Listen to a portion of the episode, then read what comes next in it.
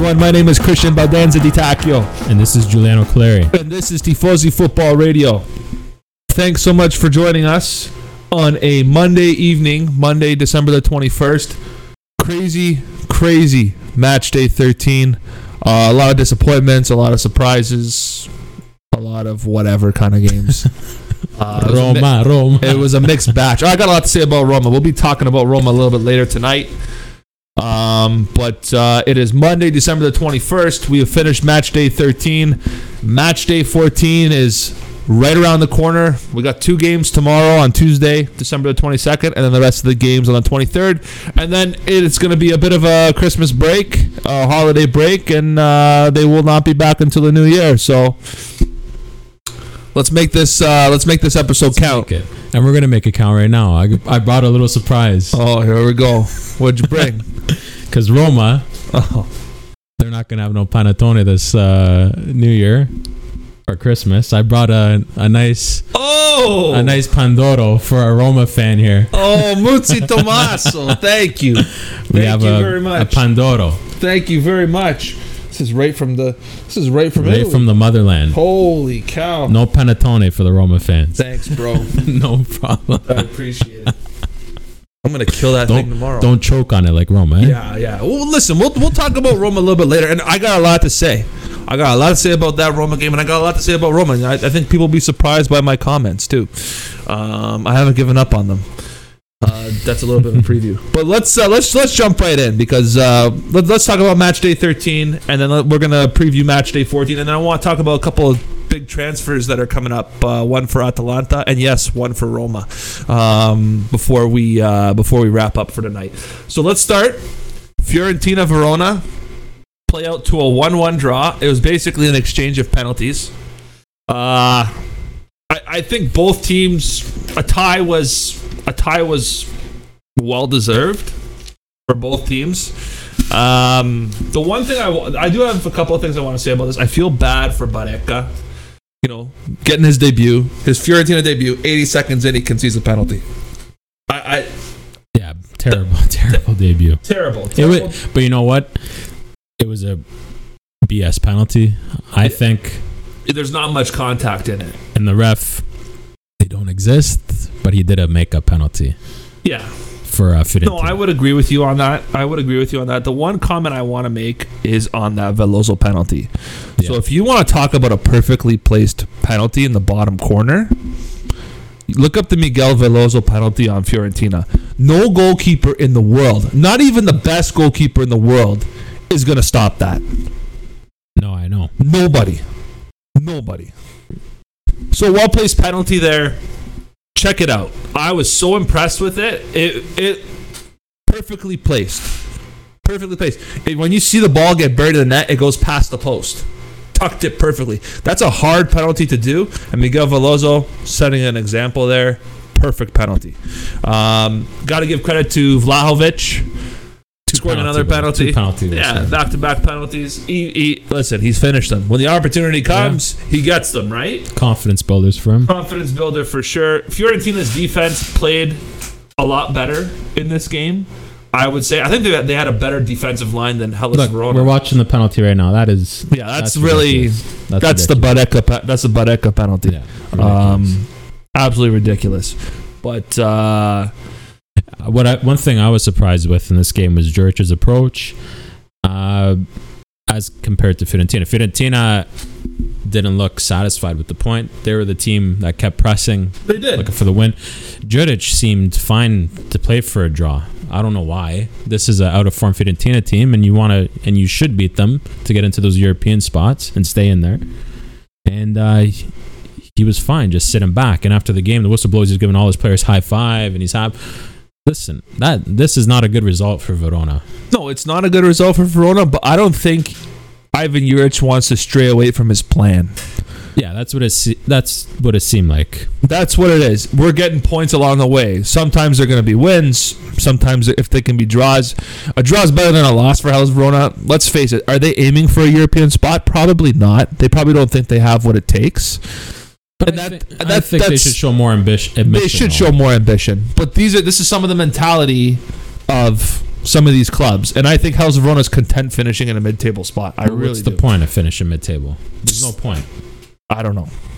I don't know. That's the one thing I'd say I was a bit disappointed with because if they won that game, that would have put them uh, above Atalanta and Lazio on 22 points. But uh, they played out for that draw, and Prandelli, I was satisfied with his approach. Just the forwards aren't clicking for him. They're not. They're Ribe- not. Ribery had an okay game Yeah. again, and uh, Prandelli showing some of his tactical acumen. Yeah. He changed the system, started with a three-man defense. And they played the ball from the back. Exactly. The defenders played the ball from the back, and like I said, they played very well. They did. The back three. And what I liked what he did was so he started with a 3 5 1 1 Yeah. and then he switched it to a 3 4 3 because he saw that Verona was playing three at the back. He wanted the goal. He started going 3 for 3. His three his three forwards against the three center backs and he was trying to beat them one on one and, Yeah. and it was working, but they just couldn't uh, score and Silvestri had a solid game. Yeah. Not the not another not a great game but solid enough to uh, get a point for Verona. Yeah, absolutely. So, one-one draw there. I think, uh, like Giuliano said, Fiorentina's a little disappointed, but uh, Hellas Verona, for some reason, is uh, really happy with uh, with how it worked out. Let's move on to the next game. Sampdoria bringing Crotone back down to earth. Yes. Three to one victory. Uh, a couple things I have here. Fabio Quagliarella, six goals in the Serie A now. Could have been wow. seven. Wow, already. had the goal had the last goal not been disallowed. And uh Sampdoria, Claudio Ranieri, I gotta give this guy a lot of credit. He's he's really he's working wonders with this Sampdoria team. He's getting the best out of them. He knows they're not the greatest. He knows what their weaknesses are. He covers those up, and then he just plays to their strengths. Jakub Jankto, heck of a game. Goal and an assist in this game. By far, man of the match. Yeah, he's really made up for it since that one really bad performance he had. Yeah, yeah. Jakub I think Jakub Jankto, watch out. He's probably going to be the main name in the Czech Republic national team for for time to come. And he's played most of it most of his time, most of his career so far in Italy, coming from Udinese over to Sampdoria. Um, Damsgaard as well, fantastic game, picked up a goal there. But the one person, I, the two people I want to talk about is Fabio Quagliarella first and foremost, the captain coming off the bench, bagging a goal, almost two, six goals. A man his age, he's playing phenomenal. I think Roberto Mancini has a problem attacking wise on the national team, and we know that.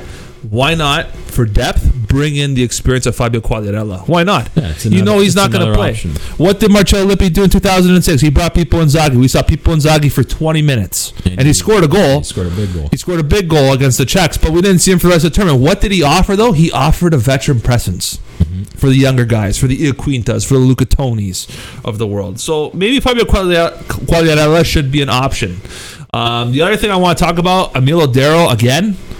I mean, the one Crotone goal was a penalty, which we were just seeing on the highlights now. But I want to talk about this penalty. By Simy, one of the weirdest run-ups. Yeah, it was one of the weirdest one ups. But if you look, Emil Audero stood on his feet as long as he could to read it, and he read it right.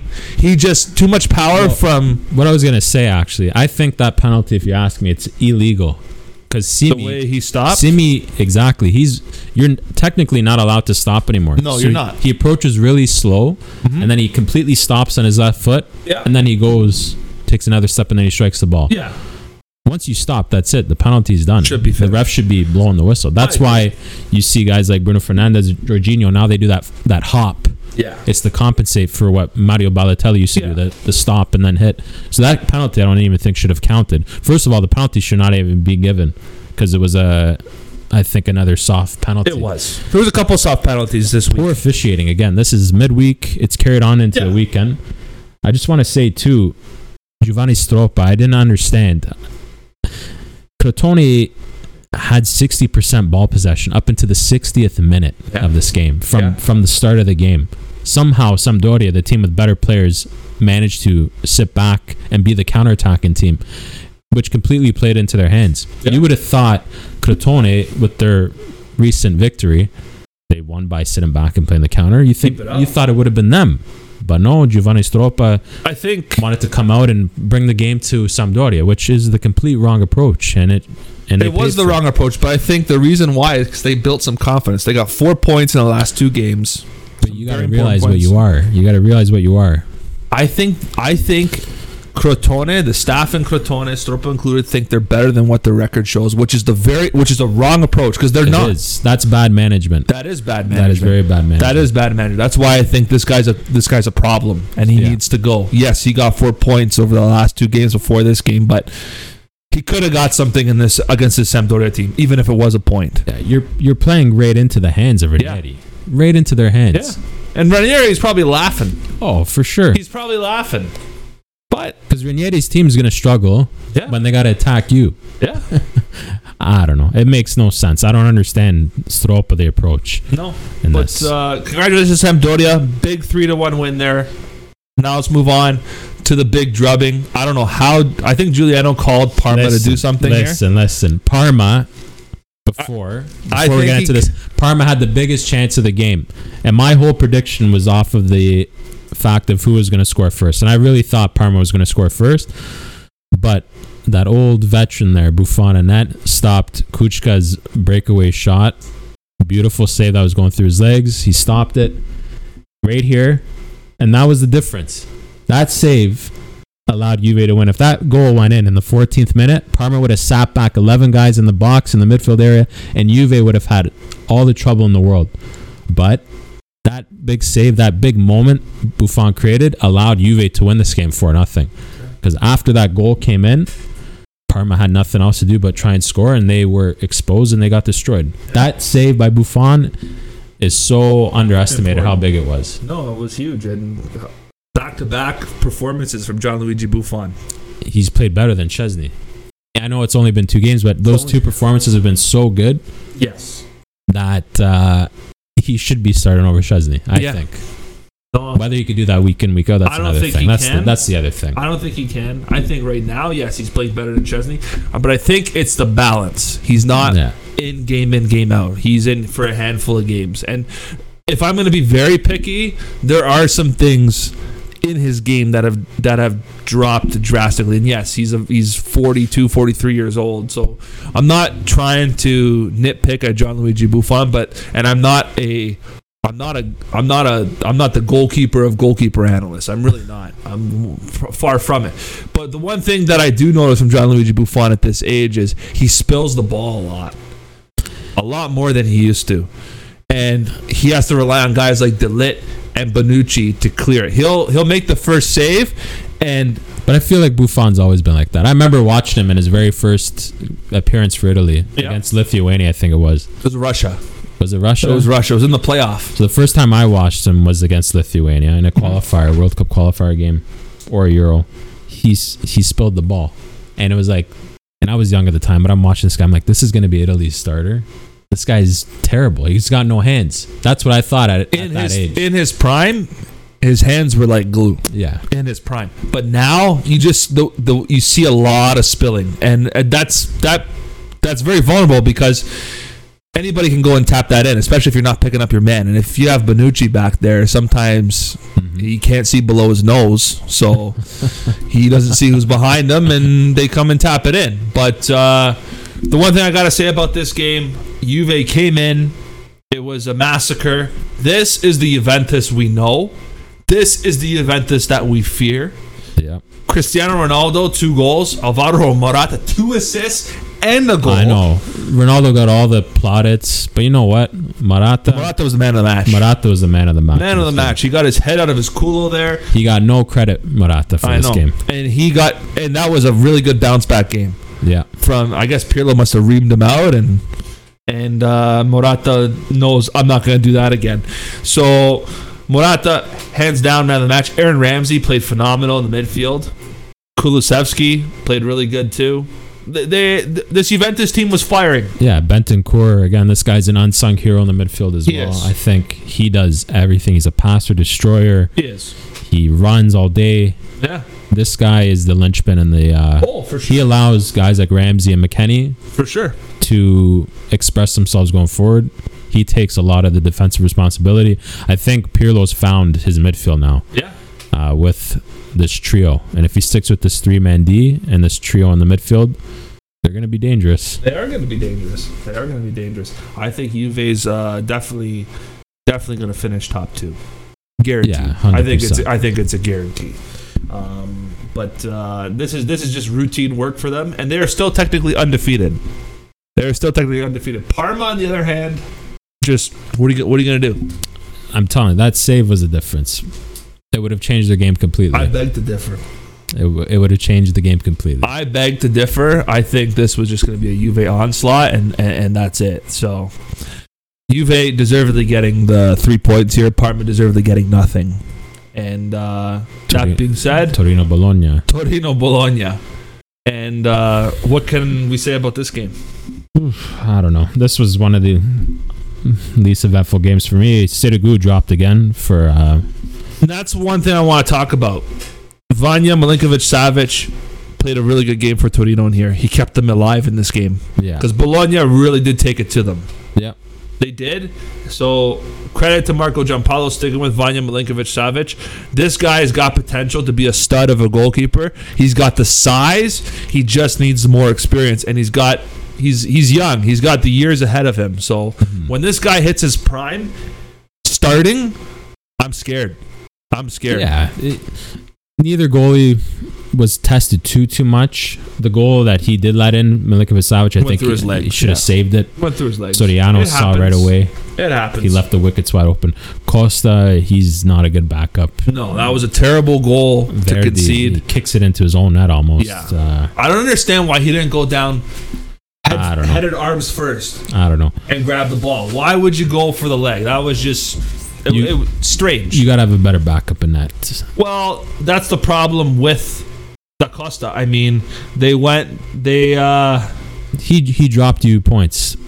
yeah. It's as simple as that. Yeah, and- know he did drop you points, but who was the goalkeeper they had in the Roma game again? What was his name? The, it was him again, I think. Da Costa? It wasn't Da Costa. It wasn't Da Costa? I think it was Ravaglia or something. Rivalia. Something like that. I'll pull it up quick. and, and, and he got chewed up. Absolutely chewed up. So they went with the Costa this game, and Da, da Costa is technically your third string now, right? Yeah, Federico Ravaglia. Bravalia, right? So now Da Costa makes a boneheaded move like that. Do you move to your fourth string goalkeeper The Canadian. in Sebastian Breza? Yeah, 22 well. year old Canadian. what do you got to lose? If your goalies are losing you games already, Yeah. Absolutely. if he loses your game, so what? this guy and and just a quick just a quick uh, shout out to Sebastian Breza. This guy's Canadian. This guy is somebody to watch out for for the Canadian national team. This guy's only 22 years old. He's he's he's two meters tall. He's 196 centimeters. He's huge. he's like six five.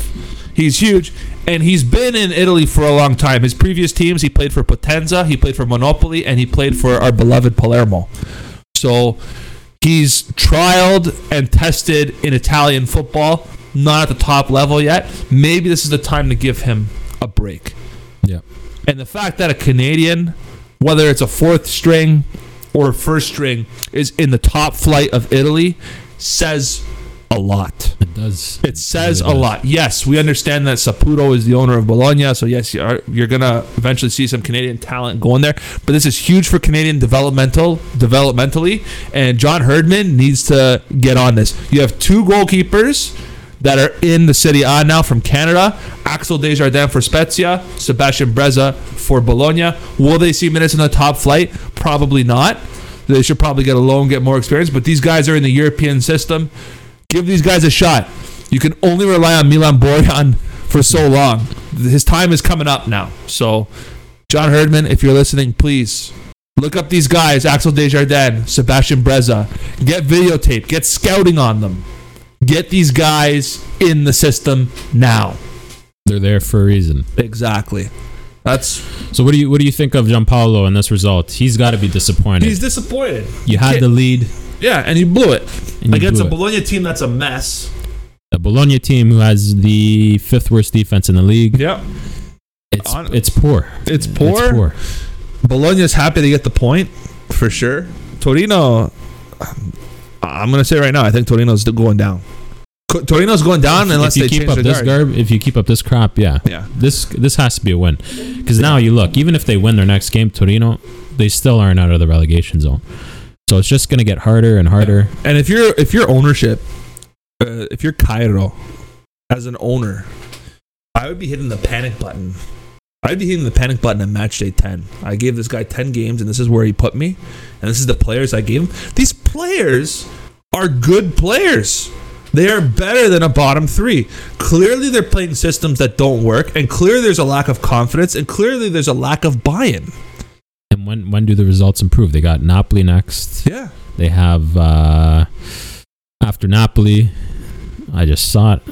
They have Parma next, Okay. and then after Parma they have Verona, So if I'm the owner, if I'm Cairo, is what I do. and then AC Milan after that. So when does the results start getting If this, better? if this, In if I'm February. Cairo, this is what I do. Giampaolo, like it or not, because it's such a short turnaround, you might as well just go with it for the Napoli game. If he gets a tie in the Napoli game, he can go. He can survive knowing in the new year that he he can run with this Torino team one game at a time. If he gets you a if he doesn't get you a result here, not even a point, which obviously is probably what's going to happen, you have two weeks to axe him and find a replacement. And there are some alternatives out there that are better than Marco Giampaolo. And I'm sorry to say this, but I think once Marco Giampaolo, it's inevitable. I think he is going to get the axe.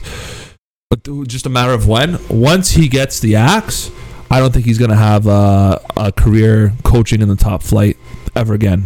he's yeah. It- You might as well go back to the Swiss Super League because that's where you're gonna. That's where you're good, buddy. he had Empoli, then Yeah. he failed at Milan, and now this is turning out to be a failure. It, it is. Oh, Sampdoria. Oh yeah, Sampdoria. Yeah. sorry, yeah. Um, so if I'm Cairo, man, when we own a club one day, we're gonna be pretty cutthroat, aren't we? We are gonna own a club one day. We just don't know where. We're trying to figure that out, Giuliano and I. Um, but uh, is there anything else you got to say about this game? No, that's it. This Yeah. game it wasn't that exciting. Yeah, it was. It wasn't Two, that stru- exciting. two struggling teams. Two struggling teams. Now let's move on to another dud of a draw. Cagliari Udinese one-one. Yeah, but this game was uh, not great either. No, it wasn't. The one thing I will say is someone finally broke his duck. He came off the bench and he scored. So a huge congratulations to Kevin Lasagna. He's got a goal. He did It it. took 13 games, but he's got a goal. He did it. He He's did it. He's got a goal. And uh, I think Udinese played a lot better than Cagliari in this Right to off the counter. Lasagna. Right off the counter. Yeah. I mean, uh, Nicogina scoring a nice free kick. he did. He scored a really good set piece there. Cragno, Cragno was the reason why Cagliari didn't lose this game. So I think Cagliari would have to be happier with the point. Yeah. He made some huge saves, especially early on in the game. Yeah. Uh, and that kind of set the tempo again. It did. Udine conceded first. I mean, yeah, Udine conceded first, and then Cagliari, you know, they could sit back, do their thing, and Udine had to approach and score a goal, Yeah. which eventually they did. But when you're up against a tough goalkeeper like Cragno, it's hard. Tough to score more than one goal against. Hard. I think the Cagliari defense looked a little more consistent with Diego Godin back there again. He makes a big difference. He makes a huge difference. difference. He makes a huge difference. I want to make a special shout out to a Udinese defender that I have been watching for years now. He played. He's Torino. He was Torino owned. Went to Spal. Went to now he's at Udinese. Kevin Bonifazi. yeah. 24 years old. Watch out for this guy. This guy has, he's very raw, but he has the capability of being a late bloomer and somebody that the national team can rely on down the road. He's got the size, he's got the commitment, and he's got the brains. If you watch the way Kevin Bonifazi played at center back for Udinese this game, he played really well. He was arguably the best defender back there in the back three. Hands Yeah. down. Yeah, impressive display by him. Hands down. Again, Pussetto, there was really no outstanding players in this game besides Cragno no. and Nicogenis. Pussetto getting his uh, assist on the goal for Lasagna. Beautiful pass right here. Boom! Nice little chip. Congratulations, Kevin.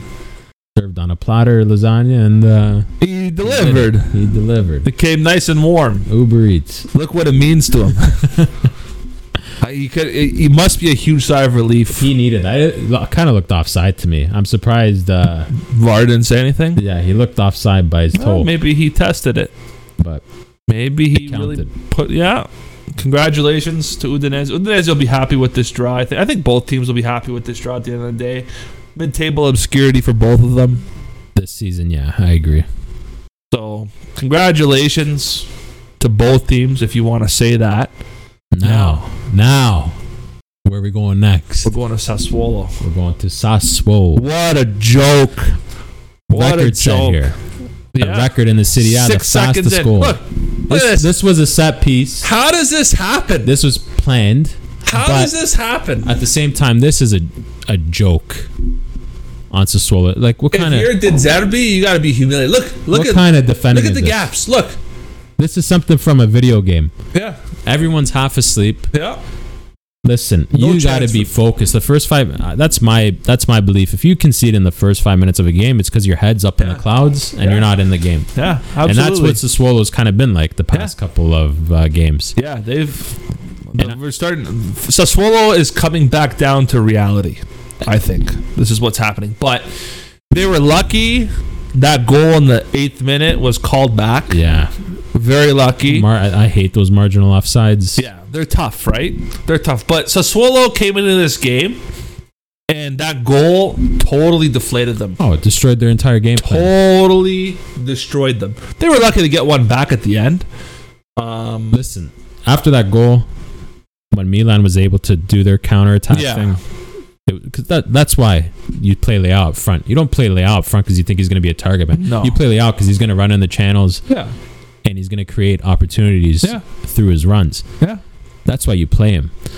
Yeah. And after Milan was able to clog up the middle, it was the Berardi show. it was. They had nobody. They had no Locatelli in there, no Caputo. It was strictly Berardi. Yeah. Juric has been invisible. Traore's been invisible. Defrel, all invisible. Berardi had to do everything. He had six shots. Ended up scoring one off a def- deflected free kick. yeah. And uh, there's no answer. There's no plan B. No, Sassuolo's been figured out by all their opponents. they have been. And De Zerbi has to come up with a plan B. He does. And uh, just too easy. They made Yeah. it way too easy for Milan. This should have been a real test for Milan. And it wasn't. And I was I was really surprised by that. It wasn't. And uh, Once it was two nothing, it was they just s- game over. It was game over. Even though Sassuolo dominated possession, created chances, it the Milan is They they got the they got the three points. What's the second goal went they're in in? the driving seat after that. yeah, they're in the driver's seat, but More, uh, more injury scares for them. more injury scares. So Zlatan, like Giuliano predicted, is going to be a, lot, a little bit longer. Told ya. Now he picked up a calf injury. That's training. my profession, by the way. yeah, I, I'm licensed in that, so that's why I know that. yeah. So Everyone that doesn't uh, so One of uh, my professions. one of Giuliano's many professions. I have many professions. but uh, yeah, so Zlatan out a little bit longer, so they're gonna have to be looking at alternatives. They're obviously gonna be some panic buys. Um, their whole midfield is gonna be out. We'll talk about that a little bit later against Lazio. They're they're just decimated by injuries now.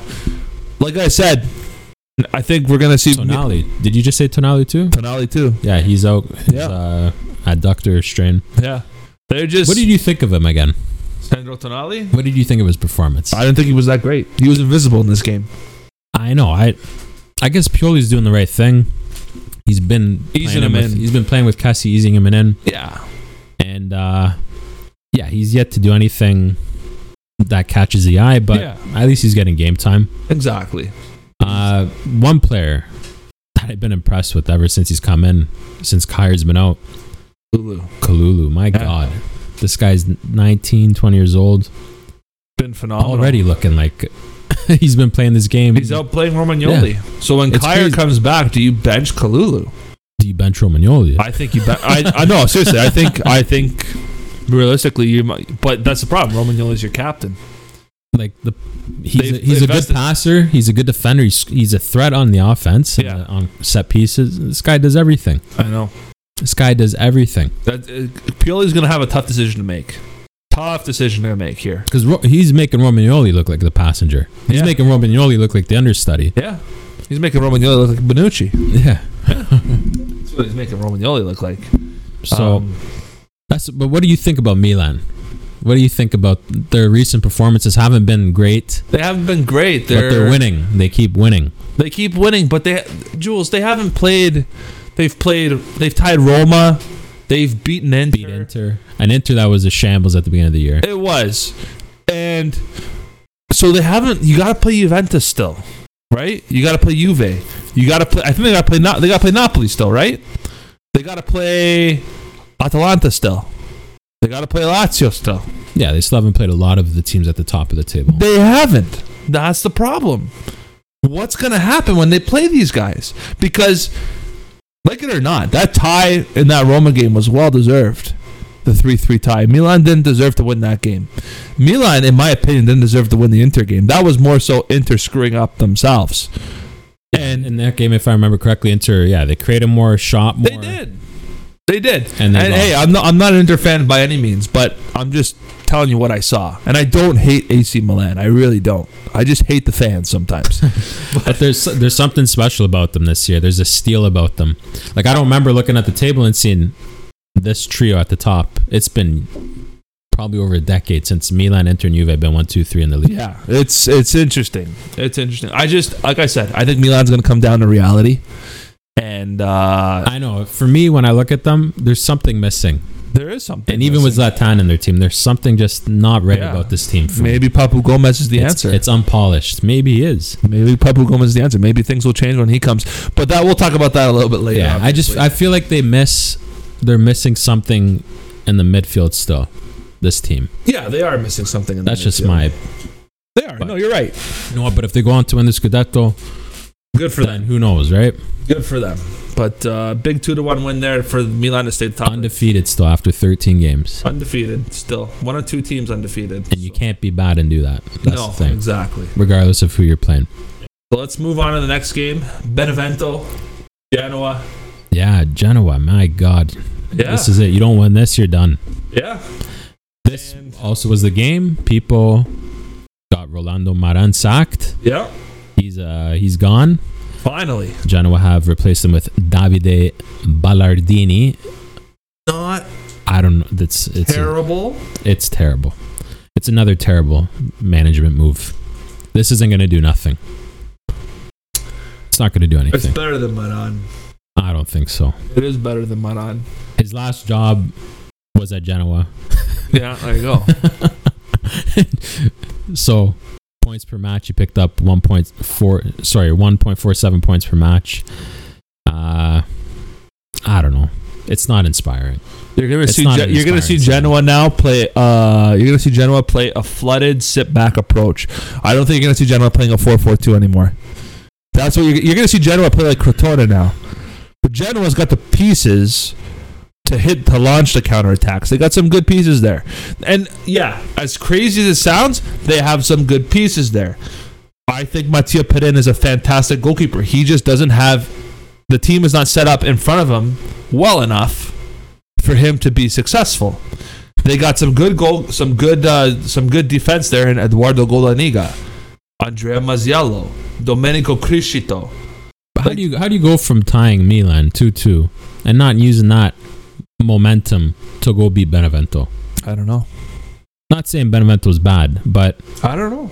like come on. You just tied Milan. I don't know. What happened? I don't. I don't know. what know. happened here? I don't know. Mattia Destro is only good for one game a month, and he clearly showed that. Seriously. He. He was a ghost in this game. he's uh he's invisible. He was a ghost in this game, Scamacca's now on the bench. Yeah. You know, he comes on. and he was terrible coming off the bench. So was Goran Pandev. I just don't think these guys are motivated. I don't think they're playing They're- for. Maran, They- obviously. They, they, there's no buy-in. There's no buy-in. no. So maybe with Ballardini there might be some buy-in. You never know.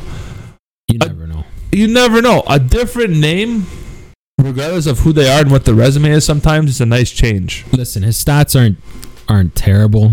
Like his last uh, time he was at Genoa, 36 games played, 16 wins, 5 draws, 15 losses, 44 40 against, 44 Mid-table. win percentage. Mid-table. Yeah, it's uh it's mid to lower table. It's out of relegation. That's what matters right now. I don't know. He it's just not a convincing signing for me. I don't think it's going to help him Who out. else is, but who else is willing to go to Genoa? That's the question. A young guy. Get someone a young guy with some new ideas. I don't know. I don't know, man. Da- Davide A lot, of, Ballardini. a lot of the young guys are in the Serie B. That's Davide it is. Ballardini, though, to me, he's he's kind of like uh, West Brom just made a signing. You know who? Who? Sam Allardyce there. Oh, Big Sam. Sam Allardyce. Big Sam. Mister, I'm gonna get you out, out of relegation zone Yeah. and keep you in the Premier League. This is kind of like that move. This Italy has this revolving doors of relegation coaches. coaches as well, and this is one of them. Yeah. I don't know. Genoa was his last job. His previous big job was Palermo, 2016. What happened to them? Exactly. You know what? There is a there is a and he coach- doesn't last longer than a year anywhere. yeah. Well, he gets them out of relegation, right? He, and then he does shit, and then he's gone. this is this is what they're known for, right? This is what coaches like that are known for. I'm going to get you out, and the next season you're going to sack me. That's basically what's going to happen. Yeah. Um, I'm surprised it took this long, to be honest. yeah, I'm surprised it took this long either.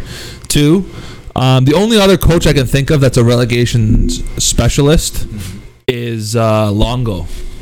Yeah. Longo coached Frosinone. He brought Frosinone up. Then he he was at Torino last year. He could have been a good signing, but it, it is what it is. And uh, you know, let let I wish David Berardini all the best. I think this Genoa team is should be out of the relegation zone, but they're playing like absolutely abysmal. They have nobody to blame but themselves. And uh, I really hope they can uh, turn around and just get out of safety because this is one of our one of our friends. Shout out to Nick. Cottis said it's it's sad to see a team with so much history. Yeah, they're, they're, Suffer. I think they're They have nine Scudetti. They're one think that put them Scudetto. fourth in the list. Yes, for Scudetto, they're right? one Scudetto More away. than From, Roma. yeah, okay. They're not Genoa's a bigger club than Roma. They're not Roma. they, they're one Scudetto away from having a star on their jersey, and that would mean a lot to this club. They're f- so far away from even talking about Scudetto, but uh, it, it's sad to see a team with so much history falter like that. It is like when you got shoddy defending like Shibata there. If anybody saw the goal, the guy's dancing in his own end. Yeah, Doesn't know what he's doing. He doesn't know where he is.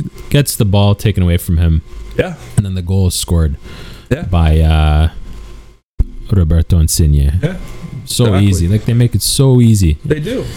They do. and it's all individual errors. It's just there's no focus. The mentality's wrong, and I Yeah. guess that's why you, you get rid of Maran, and hopefully, yeah, Ballardini can change that. Yeah. Because Benevento really they didn't play great. No, they didn't. They didn't do. Inzaghi will be happy with this. They capitalized They did what they had to do. Did what they had to They do. won. See you later. So congratulations to Benevento. Big win for them. Genoa got a lot of work to do. Now let's move on to Giuliano's favorite team, the Nerazzurri. Nerazzurri, Inter Milan grinding it out yet again against Spezia this time. yeah, not playing good still, Not playing good, but winning. but winning. Listen, they they shut down Spezia. Spezia didn't do much either. They played a reserved approach. They did. They did. They did. And uh, midfield is uh again so he starts with Gagliardini, Brozovic, Yeah. Barella. Gagliardini played good at the beginning of the season. Now he's been slowing down. yeah, He starts with this trio. No movement, no creativity, nothing. It's garbage. Halftime comes. This is the first time I've ever seen Conte make a sub at half. He brings on Sensi yeah, and it changes the game completely. yeah. They score 53 minutes into the second half. Hakimi off a off a break, and he puts them up one nothing. The whole dynamic of the team changed as soon as Sensi came on for Gagliardini. I couldn't believe that sub, and uh, that's just what I want to see from Conte. I want to see him place ball playing midfielder. There's a reason why Sensi gets called up in the national team above Ga- Gagliardini. There is. Okay, there's a reason why. more. There's a reason why Jorginho gets called. There's a reason why Verratti gets called ahead of Gagliardini because these guys are good on the ball. Yes. Gagliardini's not. Gagliardini, he's not even a good defensive midfielder. He's not a good. I'm not saying he's bad, but he's not a great offensive midfielder. He uh, he obviously has a role to play in this team. He'll get it, come in with a goal every once in a while. Yeah. But his all-around game, consistent game in, game out, isn't what Sensi can bring. No. Isn't what Jorginho or Verratti can bring for the national team or Barella. That's why these guys play ahead. Why Conte can't see that is beyond me. Yeah. And then, like I said, this is the complete opposite of that uh, performance two matches ago, where Inter played Eriksen in the midfield and they were all Yeah. over their opponent, but they couldn't score. Yeah. Now it's the opposite. He plays the the bad lineup, they do bad. He plays the offensive good lineup, and they do good. Yeah. So hopefully now he sticks with this offense. I wouldn't even call it an offensive mindset. It's just a more creative mindset. Yeah. It's not one dimensional. This lineup can sit back, it can go forward, it can do everything. Yeah. And it's all about player selection. And that's the only positive I'll I'll say about this. Conte showing that he's willing to change a bit now. Yeah, it's short a little bit. The one shout I want to give is to Hakimi. He finally had a great game. Scored Finally. a phenomenal game. Finally. He's been Yeah. one of the best right backs in Italy. It doesn't matter. This was a game that he actually stood out for once. He stood out in at least three, four games. No, to for me, Inter this is the one game he stood out because that goal was a was a cannon. I, I really I really like that goal. Provedel, I think, should have got to it. Near no, post. I don't think so. I don't think you can Near stop post. that. I don't think you can stop. Shout out to not only the tapping king but the penalty king now. Claiming a lot of thrones, Romelu Lukaku, and uh, and uh, they they did what they had to do to win the game. But this is what I don't like. Just watching the highlights here. Terrible defending at the end. I don't care. The game's over. Shouldn't have that goal shouldn't have happened. They were ball watching. Yeah, Four they, they guys turn there. Off. This is a team that turns off. Four guys there. You can see Handanovic finally showing a little Yeah, a little aggression, a little there. fire. Yeah. Yeah, finally. It came from D'Ambrosio. He Yeah. didn't prevent the cross from coming in. It went through all of his center backs. Yeah. Darmian was were the one chasing. They were watching. He was chasing Piccoli, and Piccoli got to the ball first. It's it's a yeah. Yeah. You're not going to win titles No. with uh, these moments of you know. And if you're Italiano, you kind of knew this was going to happen. You're playing a Scudetto contender. Yes, they are a Scudetto contender. One point behind AC Milan, everybody. He, all you could do is the scoreline looked resec- respectable. So if you're Italiano, move on to the next game. That's, Yeah, they're- that's They're playing one of the most informed teams right now in Italy. believe it or not. Not playing great, but hard to beat. Yes. And Absolutely. they did what they had to do. And this is what I'm, this is what I'm going to say about Inter right now. Is Inter, in my mind, Inter's going to win the Scudetto, and and I know it sounds a little crazy, but think about this: this team is playing horrendous. They are playing horrendous. I don't think we're being overly critical. They're playing horrendous, and they're still finding ways to win. They're still finding ways to get results. And even as horrendous have they as they have been, they're only one point behind AC Milan. So if this team goes on a run now, well, nobody's gonna catch them. They'll create a gap. Because Nobody will catch him. Lukaku really isn't scoring an open play. No. Uh, like every everyone's turned off. Yeah. The ref helped in the Napoli game, Yeah. but things are going their way. Yeah. If whatever Lautaro reason. Martinez somehow finds what Starts- oh, he, oh, starts- he finds missed- the magic from last game. he missed year, another open net in He this did. game. Another did. open net. he did. So somehow Andanovic isn't playing great. Your strikers aren't scoring goals. Your midfield's a mess Yeah. in terms of player selection. And to really show up in their games for maybe 20, 30 minutes Yeah. they play a game. Yeah. And the rest of the time it's they're just whatever. They're there. Yeah. Absolutely. They just show up for 20, 30 minutes and somehow that's enough for them to get through. Not Yeah. not enough to get them through Champions League, but enough to be at the top of the table Absolutely. A. Absolutely. So Or second in Serie A. that being said, Inter Milan, congratulations on the win. I think it was deserved. So now we will move on to uh, the next game. Uh, Atalanta, Roma, and uh, Pandoro. you want a slice? You want a slice? I would. If I had a Oh. knife, I'd. Have a slice right now. Just rip it with your hands. Uh, no, I can't do that. You take take a slice if you want. take a slice if you want it. Serious. You got to open it. I got it for you. Just, fucking, just bite it with your mouth. Don't even rip it. Just bite it. Oh my. There he's open it. Good stuff. This is the Roma Roma trophy right here. Roma choker. Roma trophy. Roma Oh, Roma trophy. trophy. I think it's called Roma choker right here. That goes in the trophy cabinet. Yeah. It's gonna be going in my belly. Never mind. Here, take a piece. Take the pets. We're gonna put no ice and sugar on this. I don't. You don't eat pandoro with icing and sugar on this. What kind of a? What kind of Italian are you? That's good. Tastes like Italy. Mm. Uh, it definitely does. Mm. It's right here. Ben, eh? Very good. So good you start talking Italian. Very, very good. Anyway, just move on to Roma Nap or Roma Atalanta. Sorry. So Roma scored an early goal, and uh, I'm Lost, lost for words. probably because the Pandoro is so good. um, but uh, Roma here scoring an early goal at Dzeko. Great goal, but then Tapping, tapping. it was okay. It's fine. It was a tap in, but Atalanta clearly creating more chances, and Roma realistically were one goal away from this turning into a disaster, which it eventually did. And uh, Roma having some great chances. Roma capitalizing on the Dzeko goal again. Then Spinazzola has an opportunity to to, to capitalize on a Gollini huge error and he hits it wide. And then Pellegrini has an opportunity to basically put the put the game away before halftime with a beautiful free kick that Gollini gets his fingertips to. So it was a, it was a beautiful save. But then once halftime came, Roma didn't come out of the locker room. They came out even worse than they were in the first half. And it, the counterattack didn't work. I thought it would. It just didn't work. They had their chances. They couldn't capitalize on it. Edin Dzeko was a ghost. That's so. I was telling Christian before we started recording.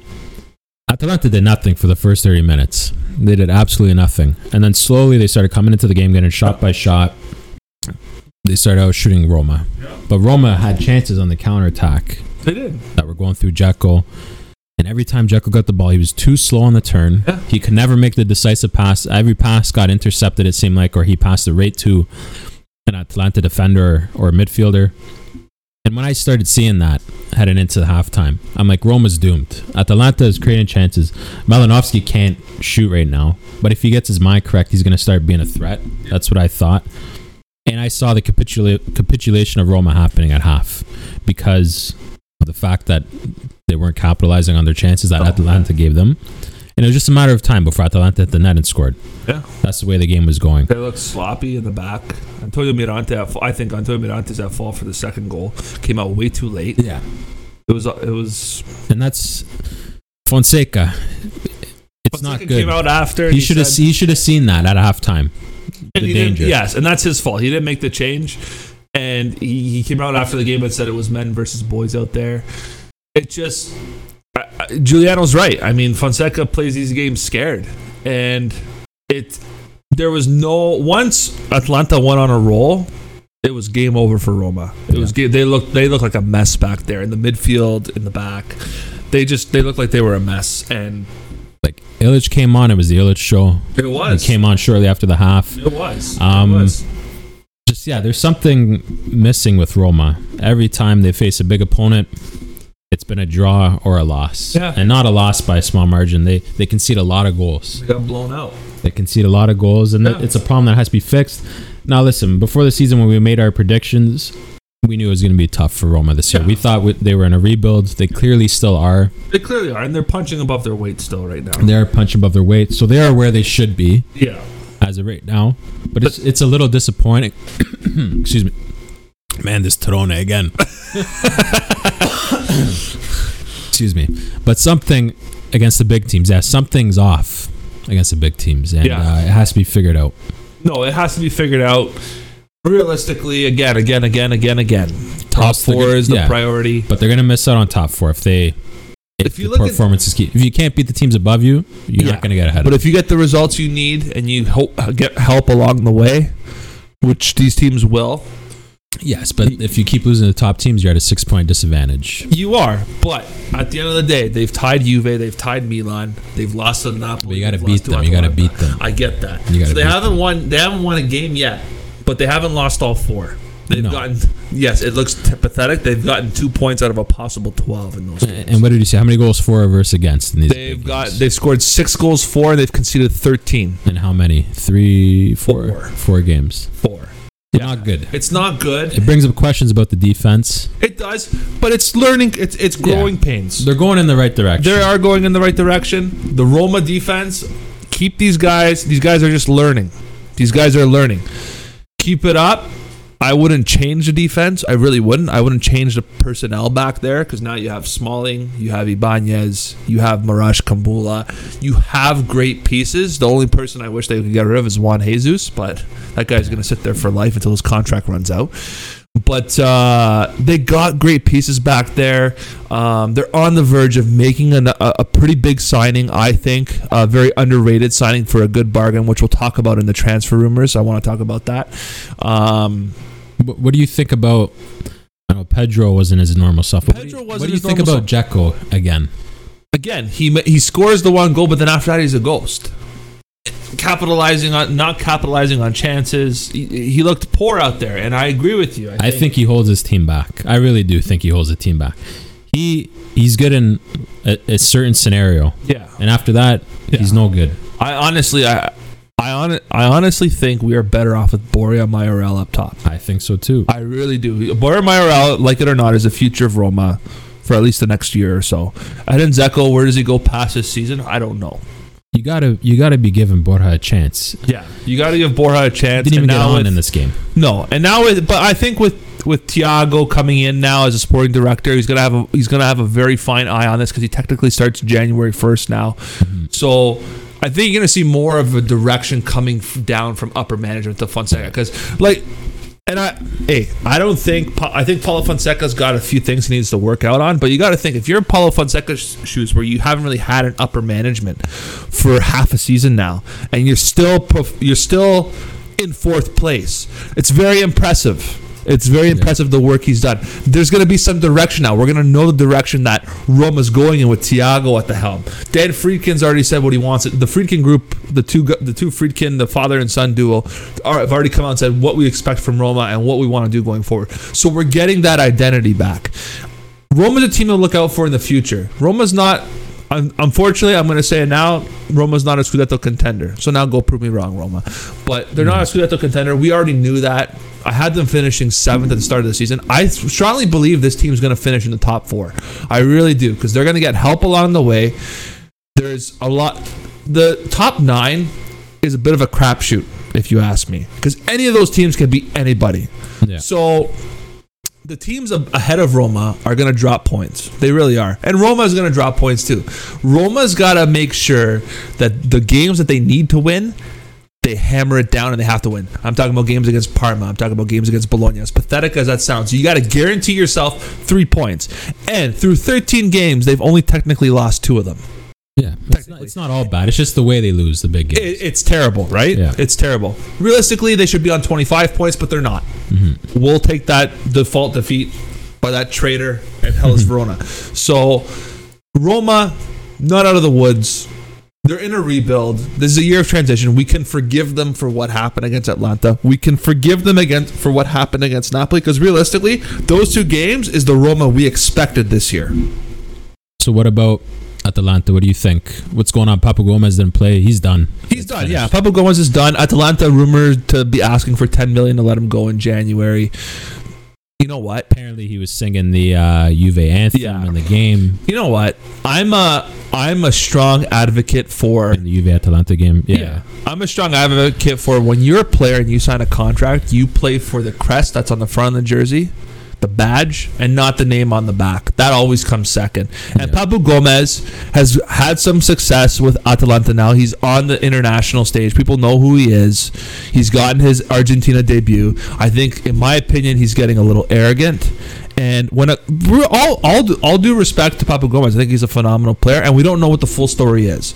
But at the end of the day, if it is all from Giampiero Gasperini telling him you need to change your position, That's embarrassing. that's embarrassing. Because managers are brought in to shift things around. Managers see things on the sidelines that players don't and mm-hmm. set them up as best they could. If my manager tells me, Christian, you're moving out from goalkeeper and you're moving to striker, yes, sir. Like, Yep. That's the mentality that every player should have. There's a lot of arrogance coming in here. I hate arrogance. I hate that. And I really think that that's going to cost him. And yes, there's rumors that he's going to go to AC Milan. AC Milan's the best destination for him. I think so too. It really is. It's a good fit. And maybe the missing piece. But at the end of the day, if Pioli is, is he going to listen to Pioli? When you have another, if, It's if so he's, it's so strange. it is so strange. How can you go from you're into the round of 16 of the Champions League? You're with a team that people think is exciting. You're going to give that up?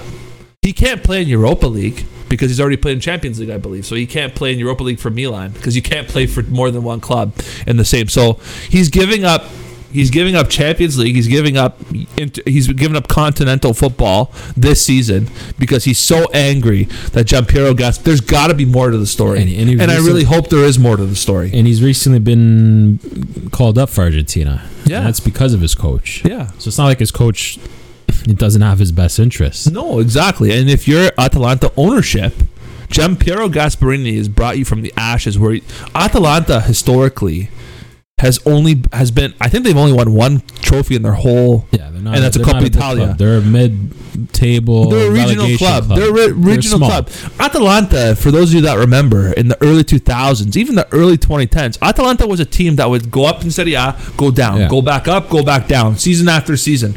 Now they're in a top yeah, four. They're competing with Milan and Yeah. Inter in that region. Brescia back in the day. Yeah, like Atalanta was uh was never thought of. Absolutely.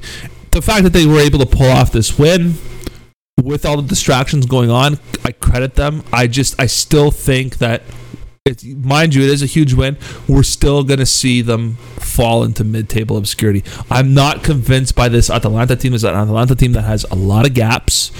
Now there's drama in the locker room. I think Atalanta technically has to maybe think about a rebuild. I, they have some yeah. great pieces. I think at the end of the season they're going to get picked apart. They are. They have some money from Europe. They, They're Yeah. bringing. We'll talk about a, a big transfer that they've just confirmed from Genk. I think. I think it's Genk, and uh, they have to go back to their roots. And it's a shame. The whole Papu Gomez situation is a huge shame. There's no loyalty in soccer anymore. Soccer. You don't see. You don't see Steven Ger- the Steven Gerrards of these days anymore. You don't see guys like Francesco Totti, Zanetti, Zanetti, the guys that are loyal. Del, Del Piero, Buffon. I know Yeah. left for PSG, but I don't count that. No, I don't count that. That's because Juve wouldn't renew him. Right? Yeah. He didn't have a choice. He was forced. Yeah. These are guys that care that play for the name, the front of the badge. They play for the badge, the club badge. They don't care about the name on the back. That is always second. And I have the utmost respect for those players. But when if this is all over, a coach telling you, listen, you need to change your position because things aren't working out, then buddy, you know what? Go take a walk. Yep. Take a walk. So. Yeah, great, great game by Atalanta. They, Yeah. I'll be interested to see how their season comes together. Yeah. Hateboer Gosens, they're a completely different team, and those two are on the field. Yeah. Uh, Gosens, speaking of players that are going to go, I think he's going to get picked up Oh yeah, he's gonna get picked up. by either Milan, AC, or Juve. I really Oh, think yeah. he's going to go. Gosens is gonna go. Hateboer is gonna go. Hateboer's already said he wants to move on. Yeah, Uh, he said it last season. So Hateboer is gonna go. I think Christian, see Cristian Romero. Cristian Romero is gonna go to a bigger club. I think Zapata is gonna go to a bigger club. Luis Muriel. They're all these guys are all on their way. Malinovsky, yeah, they got. Gollini. Yeah, they're going to have to bring in the youth and What they're known for. and sell their guys. Yeah, That's right. They're going to have to get that balance and act. Yeah, because unfortunately, I, I don't think No Atalanta's gonna see European football next year. I don't think so. I think the top four is too hard this year. Too hard this year. I even think the top six is too hard for them this year. Even though I Mm-hmm. think they're in a top six spot now. Like there's three guaranteed spots, I believe. Milan, Juve, Inter, top three guaranteed, Yeah, those are the top three. and then after Well, that, no, I agree. I disagree. Actually, I, dis- I think I think that's the top three. I disagree. And then after that, it's a fight between Roma, Napoli, Atalanta, Lazio, Sassuolo, if they even stay up there, and possibly Verona. It's a fight for those teams in the Yeah. fourth spots. Well, we'll. Uh, anyone, like you said, it's a crapshoot. Anyone could beat anyone. yeah, Anyone could drop points. that's the thing with the top nine this year, right? Yeah. But uh, so disappointing result for Roma. Good result for Atalanta. Let's see what happens now. Roma, as a Giallorossi fan, keep your head down. Focus on the game on Wednesday now, and just go out and get three points. That's it. Just go back to business. It's business as per usual. Now, Lazio, Yeah. the real Roman team, No, never, never, never, never. against Napoli. This this is this Lazio team. This let me- was an impressive win. it was an impressive win, but here's another team that struggles against top opposition in Napoli. Napoli struggling. Oh yeah, Napoli. Napoli, struggles. Oh, yeah. Oh yeah, that's it's mental for them. Yeah, It's a mental thing for Napoli. Petagna, I'm done. With, I'm done with Petagna. He doesn't I- convince me I disagree. I don't think, like him. I think Petagna was as a player. I don't like him. as a player. I'm so I, I, I strongly disagree because I think Petagna gave them opportu- Napoli opportunities to, to in this game. I think he lacks. There was one. much. There was one where he where you see in the highlights. There's one where he actually walked in nutmeg. I forget who he set up. I think it was uh, I think it was Chucky Lozano, and Chucky Lozano missed it. You're gonna see it any, any Yeah, minute yeah. now. But uh, one That- thing we got to credit Ciro Immobile. What a goal! Twelve goals in twelve games for this. Clinical goal scorer. Why can't he do this for La Nazionale? I don't know. Lewandowski, who? Uh, no, Ciro no, for no. the golden ball. No, I don't think so. I'm joking, but Ciro, he's uh listen. He continues with these numbers year in year out. Here comes. You can't. You Watch cannot, this by you know, he's going to be considered one of the best in the world. What more do you want from the guy? I know. I he still He doesn't. walked He still doesn't convince He me. He walked in. he doesn't convince me. He walked in. I like Andre Petagna. He offers a different option. But. Pepe Reina- Oh, Fabian Ruiz. Pepe Reina played a hell of a game. He did. Pepe Reina. As a backup, my God, he's having a good season. He has. He has. I think they're gonna have to have contract talks very soon. Luis Alberto too, getting Yeah. a big goal. Yeah. I love the Luis Alberto's finish. If anyone wants- wants to watch that finish, these days you see everyone wants to smash it into the net. yeah. Luis Alberto kind of does like a change up where he looks like he's gonna smash it, but he does like a little. It's like a little flop shot. Yeah. And what that does is. Uh, the goalie Ospina, he's already diving in the air, but Yeah. the ball's still floating in the air, and he's on the ground, and it's floating, and it goes past him. It's a beautiful finish. It he doesn't try to power it; just just takes the speed right off the pass and just lobs it right over. It's such a good finish. Uh, that really impressed me, and uh, Lazio just clinical. What do you make of this Lazio team? They're so hit and miss. They are hit and miss. They're hit and miss. They're hit and miss. They impress one week, and then they look Yeah. like a disaster the next. Yeah. But they're they have the pieces in this team. When they're on, they're one of the hardest teams to beat in Yeah. Italy. One Absolutely. of the hardest. It's just a matter of they have to be that way week in week out, which, Yeah. which they had last season up until the break, the COVID break, uh, and they haven't really re- found that form yet. But they have it in them. Yeah. Just a matter of consistency, Yeah. Absolutely. and they obviously have it. And I think it's a mental thing because they can do it against the big teams. They've done it in Champions League when the game's Yeah. on the line. They've done it in the big games. It's Yeah. just I think the mid-table teams, the lower uh, table teams, it just it's more tedious. I think for them to get For up sure. for a game. For, For the sure. big games, it's like let's go. I'm Yeah. motivated. yeah. The limelight's on us. Everyone's watching us. You know, it's easy to perform on those nights, but you got to perform when you're playing the Crotones, Yeah. when you're playing the Genoas of today. That's That's the hard part, being motivated in and game in, game out. it is. Uh, credit to Lazio. I, what, what about what about Napoli on this side? I know you talked about Petagna a little bit. Yeah, they disappoint me, Napoli. Uh, like I said, like I went on that rant before with Inter and Yeah. Napoli. They they have uh, how much more do you want from Gennaro Gattuso? It's not Gattuso's fault. It's not. These players just don't have the mentality. Yeah, they There's don't.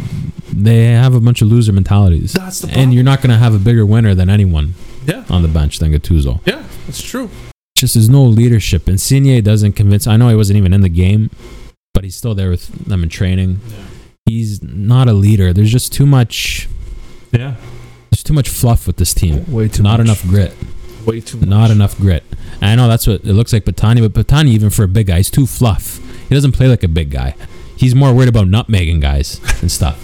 Like use your size, many- use your body, How man. many big guys can do that though? I don't know. They don't expect that from a big They guy. should now. They should. But this team, like you have one of the best midfielders in Serie A. You have Fabian Ruiz on the ball. Bakayoko's having a good season. You have one of the best defenders in Serie A, Koulibaly. Yeah. One of the better goalies in Ospina. So, like all the pieces are there. One piece I don't understand how he's in this team. This is one piece I got to blame Gattuso for. Mario Rui. Yeah, I don't understand that either. I don't know how this guy's in this Napoli team still. He's not. He's not a good left back. No, he's not. He's not. besides that, they got tons of offensive pieces. It's just something uh, is missing in this team, and I think it's it's it's a leader, Yeah, and that's it. yeah. Well, They got to get a leader. Yeah, it's it's a huge. They, they blew an opportunity. Here was an opportunity for them to pass Roma to to really solidify a top four, a top four in this. Yeah. And They haven't had a leader since Paolo Cannavaro left. yeah, they haven't had. A, that's true, but this was an opportunity for them, and they blew it. So Um, that being said, uh, here are the standings after match day 13. We'll give you the top. Uh, I'll give you the top nine because the top nine, in my opinion, are these are these are the these are the players that are these are the teams that are going to really challenge for Europe here. So you got Milan, Inter, Juve, and Roma in the top four. Then you have Sassuolo and Napoli fifth and sixth. Then you have Atalanta, Lazio, and Hellas Verona. Mind you, that Atalanta has a game in hand. They got to play Udinese because that that game that's rescheduled. So if Atalanta wins that game, they're level on points with Roma. So does Atalanta have a chance at top four still? I don't think so. I don't. And uh, Milan now, it's it's only a matter of time now before before Inter and Juve catch them. Inter's so close to catching them, and they got to play one more time That might be the Scudetto game right there, eh? Yeah. So It's tough when you're on top of the table. It's tough. yeah, Uh, you know when you see the teams creeping up on you yeah, game by game. yeah. But It's gonna it's gonna become a war of attrition. It's gonna trust me. Those Milan players are looking at the table every week, they are.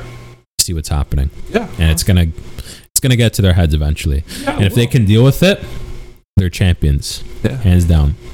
They've shown championship mentality, and kudos on them. But we'll see if they have it in them. They got a young team, and they gotta we gotta test the metal of the of these young players. Do they have what it takes to be champions? Yeah, I, I agree with you 100%.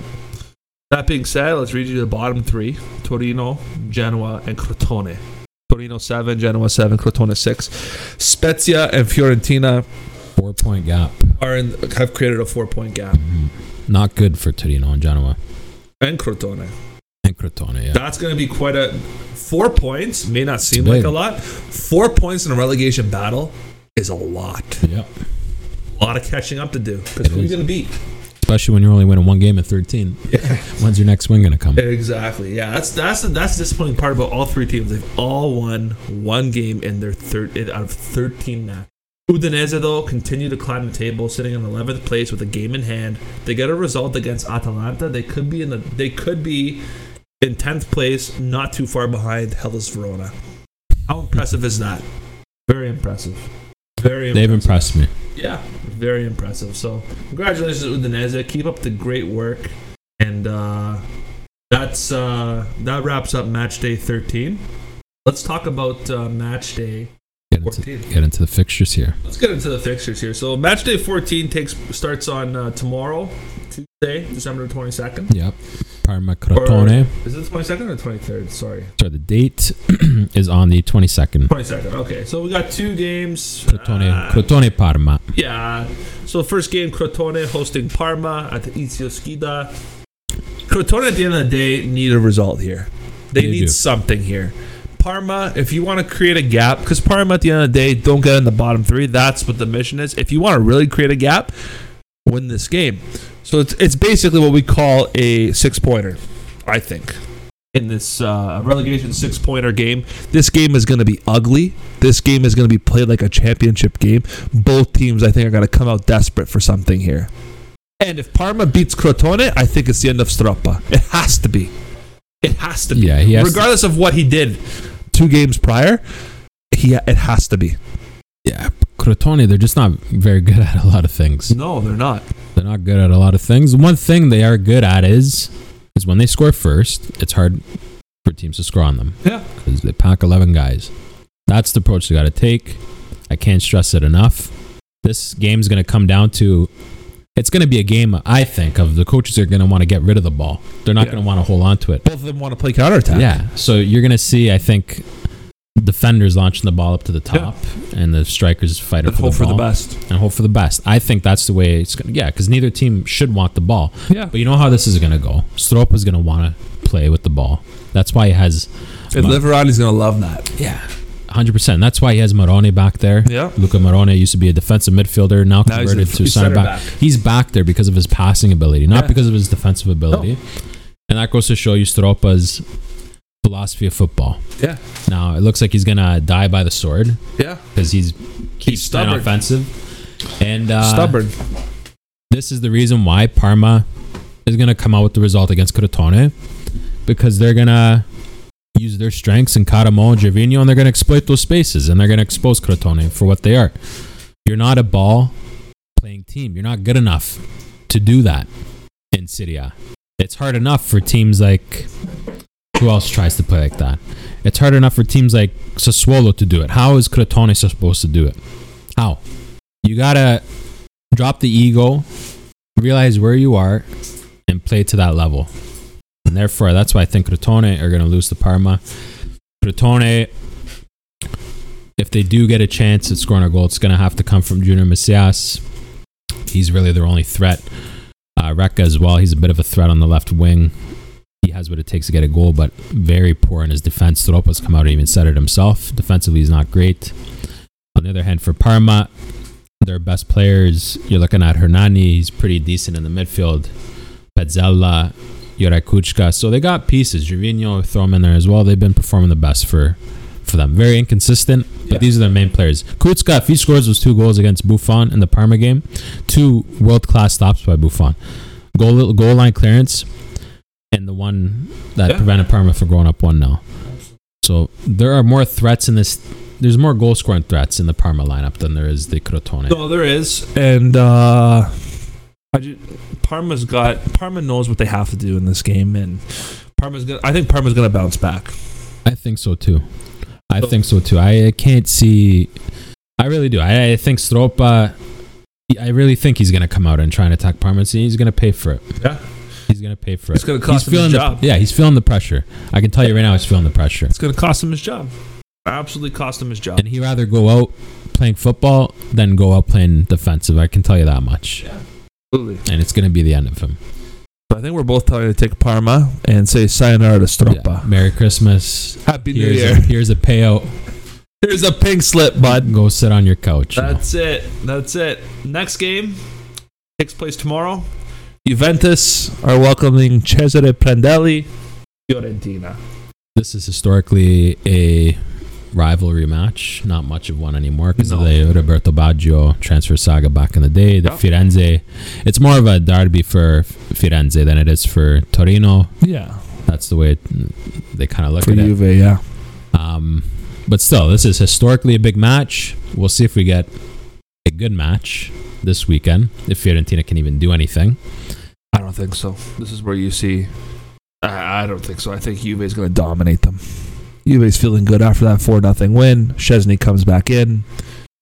Like Giuliano said, he's probably not. He's been the the worst of the two goalkeepers, but needed that rest. Ronaldo's going to come in. Morata's going to capitalize. This is a game Juve needs to win to start to catch up to Milan. They've already dropped points against Benevento and others, and they don't want to drop points again. They've learned their lesson.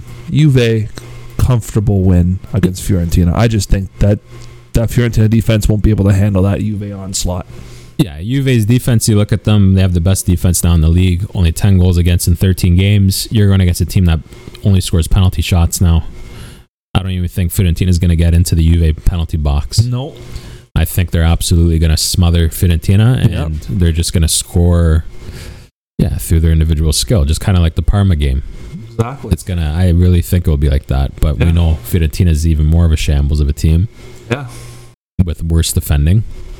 And uh, if Juve could do that against Parma, expect Yeah. expect. I'm not joking. I think five or six goals for Juve in this game. Easily. I think it's going to be a hammering. easily. Easily. If Fiorentina gets a goal and a point from this somehow, a miracle. this will be like a World Cup for Prandelli. Seriously. Seriously. So we're both trying to take Juventus in this game. Let's move on to Wednesday. First game would take us. We're at that's at the Marcantonio Bentegodi. Hellas Verona are in for a tricky time against Inter. Or the other way around. I would say that way around. Inter's in for a tricky time. Well, both are going to be in for a tricky time, but Inter, Yeah, like, this is hard to call. it is hard to call because both like both teams. Conte has gone into Neither neither team likes to come out and play. no exactly. So Hellas Verona will throw everybody behind the ball. Yeah, like you're looking at Inter, 16 goals against. Their defense is really evaporated from what it was last year. They concede a ton of goals. Yeah.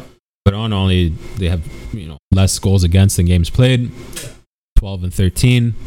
It's going to be tricky. We we kind of can expect what Conte's going to come up with. I think he's going to play Gagliardini again or Vidal. Yeah. I really do. I don't think he's going to play Sensi or Eriksen right off Yeah. the off the start. You look at Verona, their strengths are like the old school Italian teams. What we said: defense, blocks in the middle, score off set pieces, corners. That's how they play. Yeah. Uh, I like that style of soccer, football. We know what Inter's going to play.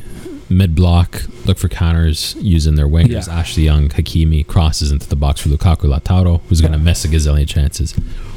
Or Inter's plan B, get the ball up to Lukaku, one touch off to uh, Lautaro, and then a through ball. That's their other. That's Inter's only way of playing. There are only two ways of playing. Now, whether they can take advantage of the Verona defense and play that way, that's going to be a big question Yeah. because the Verona defense hasn't been too solid as as of as of recent. They've kind of slowed down a bit. Ceccherini, who's on loan from Fiorentina, has been their best defender. So I think Inter do have the pieces. It should be another win. I'd be disappointed if I was Conte with the draw in this game. Yeah, definitely. You should uh, You should beat Hellas Verona. you should. You go, you are going to have to nullify their their trident up top, but Inter should be able to deal with that. Maybe you, you with Brozovic dropping deep, he should be able to pick up one of the three, and then you have three center backs to deal with the other two. So they should be able to nullify that. And then on the wings, it's going to be Faraoni versus Ashley Young if he plays. Then it's going to be Hakimi versus uh, the left left Di Marco, which is going to be an interesting battle. Di Marco versus Hakimi is going to Yeah. be very interesting. Like, Di uh, Di Marco a lot to prove, being a former Inter player. I th- I think he's going to want to show that he belongs on it, in that Inter team, and uh, I think he'll be extra motivated. So those are going to be the interesting battles: the wings and how Inter's midfield deals with the Trident of Verona. If they can nullify that, it's game over. Yeah. Inter wins. What do you think? Uh, I think, in my opinion, I think this is going to be the the early Christmas gift for the Inter fans. I think this is the turning point here. I think Inter shows up for this game, and Inter makes an example out of Hellas Verona. Yeah. I think this is. I think this is the turning point. I think you're going to see like two nothing, like a comfortable two nothing Yeah. game. I don't think Verona's going to get past that Inter. That, that I think Conte's going to suffocate Verona so much that they won't be able to launch a counterattack. And I think, Kind of like that Spezia game. yeah, I think we're going to see more of that. And but Inter's going to play a good game, and then people in the during the Christmas break are going to start talking about, oh my God, Inter, Yeah. Inter.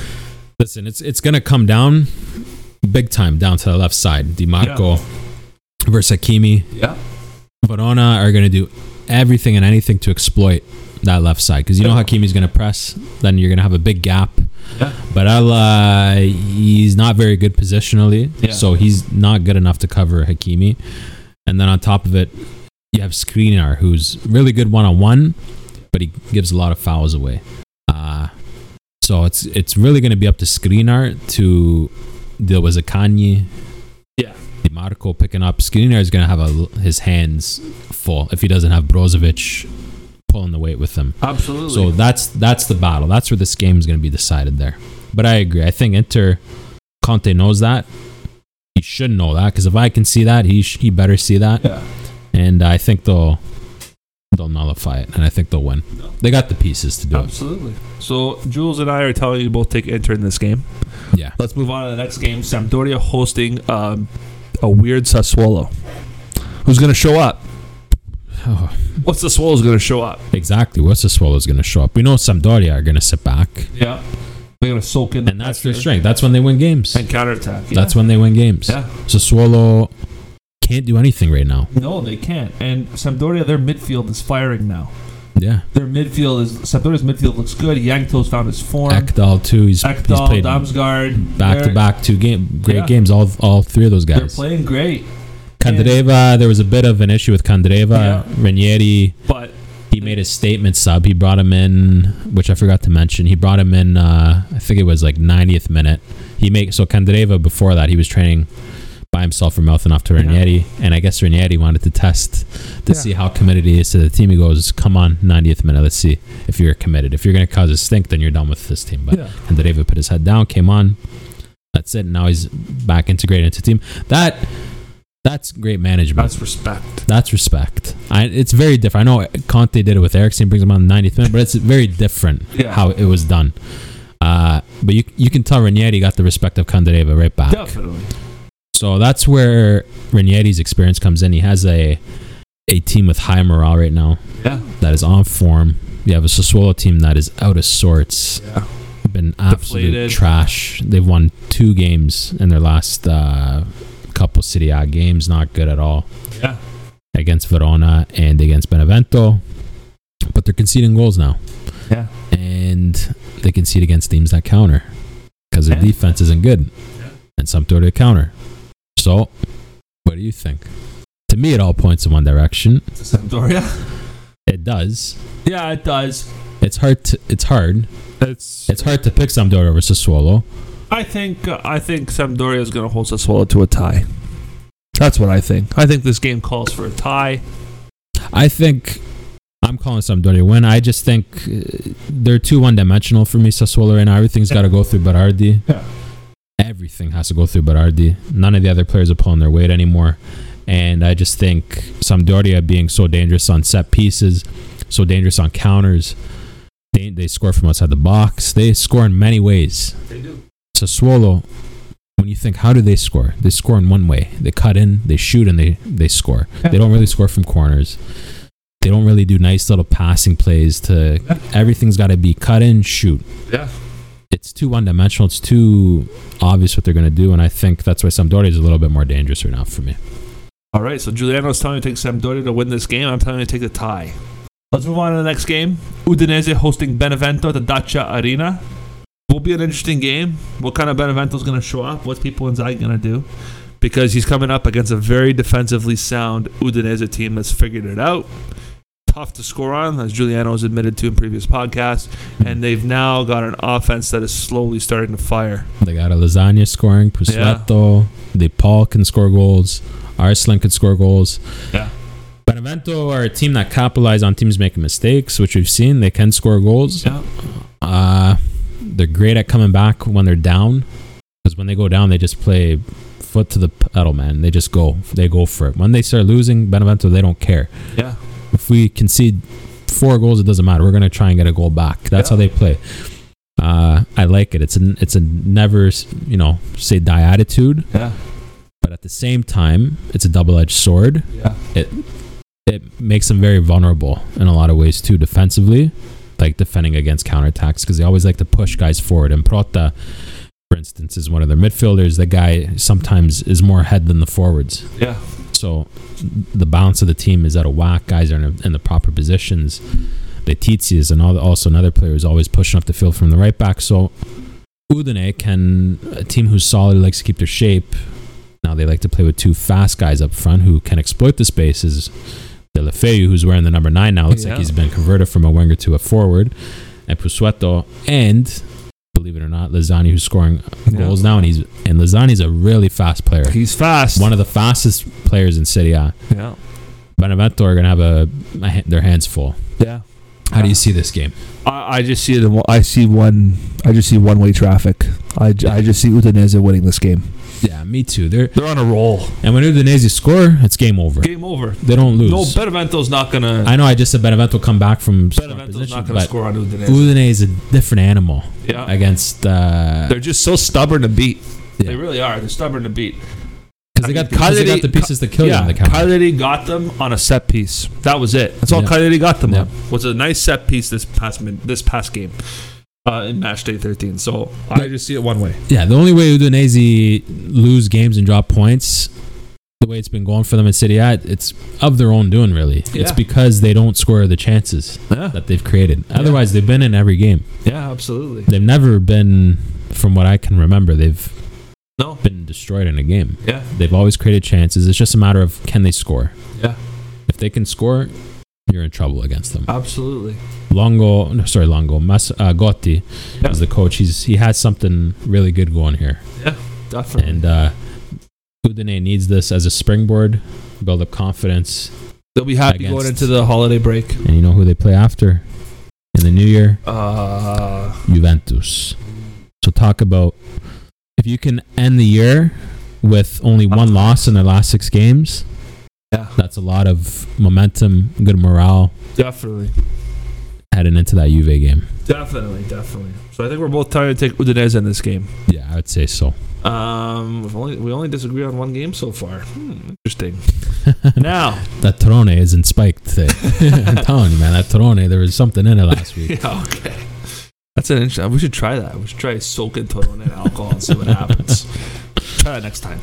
Anyways, uh, move on to the next game. Napoli hosting Torino and what will be Marco Giampaolo's last game at the helm. Yeah, I, I One way traffic in this game because to- Napoli, Napoli's and the way Gattuso, Gattuso's very good at bouncing back from losses. well, yeah, I was just gonna say, yeah, I don't. They usually don't lose back to back games. They don't. They're definitely not losing back to back to back Yeah. games. Uh, no way. Yeah. Recently, they yeah they lost to Inter and Lazio, two very tough games for them. And yeah, they're gonna rebound Oh yeah. big time against Torino. Yeah, they're gonna is- dismantle them. This is it for Marco Giampaolo. It's game over. This They- is it. Yeah, they may concede a goal Yeah. through Belotti, who you know he's having a great season. He's their biggest threat. so far. Yeah, he's doing great. Yeah. He's doing great. Torino, listen, their only real chance of winning is bunkering down. I always say this, but you got the common theme for these teams that are in relegation is they want to go play offensive, Yeah. and they're getting spanked because Yeah. you don't have the offensive weapons that Yeah. to go play offensive. Torino's strengths are set pieces. They've scored quite a few free kicks.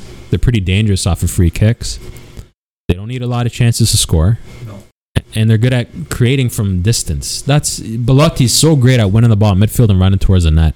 That's what I've noticed with him. That's what he's great at doing. Yeah. That's what Torino has to do. You have to help Belotti do that in this game. Don't rely on your midfield trying to create something. Let Belotti, your number 10, do it. Put it on his shoulders. Because I think Belotti, I think he thrives off of that. When he's the man Belotti, I think he plays better. That's why he struggles in Italy. When he's not the man, he kind of he's lost. He doesn't know what to do. He needs the ball to be fed right to his feet, and he just gets the ball and runs at guys. He uses his strength, his shielding ability, and he can get a shot off, win a penalty, whatever. That's how Belotti plays. Rely on that. Sit guys back behind the halfway line, and just get it to your star player and let him do his thing. Yeah. Sure. That's how I think to you know have to play. Stop relying on getting out the ball from the back and passing and doing all these nice combinations, and you're gonna give the ball away, especially against a team like Napoli who's gonna press the crap out of you in your zone. Just get it to Belotti and let the guy do what he's good at doing, and it's that. I agree with you, but I don't think that's going to happen because they don't know how to play that way. I know. So- that- yeah, that's why Giampaolo. See it's the stubbornness. It is the stubbornness. These guys and their systems. It's crazy. It is It's unbelievable. crazy. It is it's unbelievable. Crazy. it's this new thing these systems Yeah. like you- th- these systems you can never break away from like i get it on paper a coach isn't setting up his team to lose ever but at the same time look who you're playing against Yeah. attack them Belotti has the ability to take on Manolas and Koulibaly. He thrives off of that. Let him do it. Yeah. Let him run at those guys because they're not used to players running at them. If you look at when Sassuolo beat Napoli, Maxime Lopez ran at the entire Napoli defense. They didn't know what to do. Someone's running at us. Manolas was on his butt. Koulibaly was lost, and Maxime Lopez just chipped the ball in the net, no problem. He beat like three or four players. They're not used to it. You got to do to Napoli what they're not used to getting done to them week Yeah. in week out, and that is having a player run at them.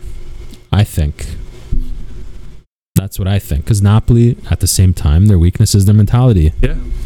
I think when you press Napoli, that's they start to fall apart. They show holes in their game. They do. You Napoli, they look good when you sit back and you let them do their thing. Of course, you know Insigne's going to look great. Has all the time in the world to get the ball, look up. He does the same thing all the time, cut in, try and hit a top corner.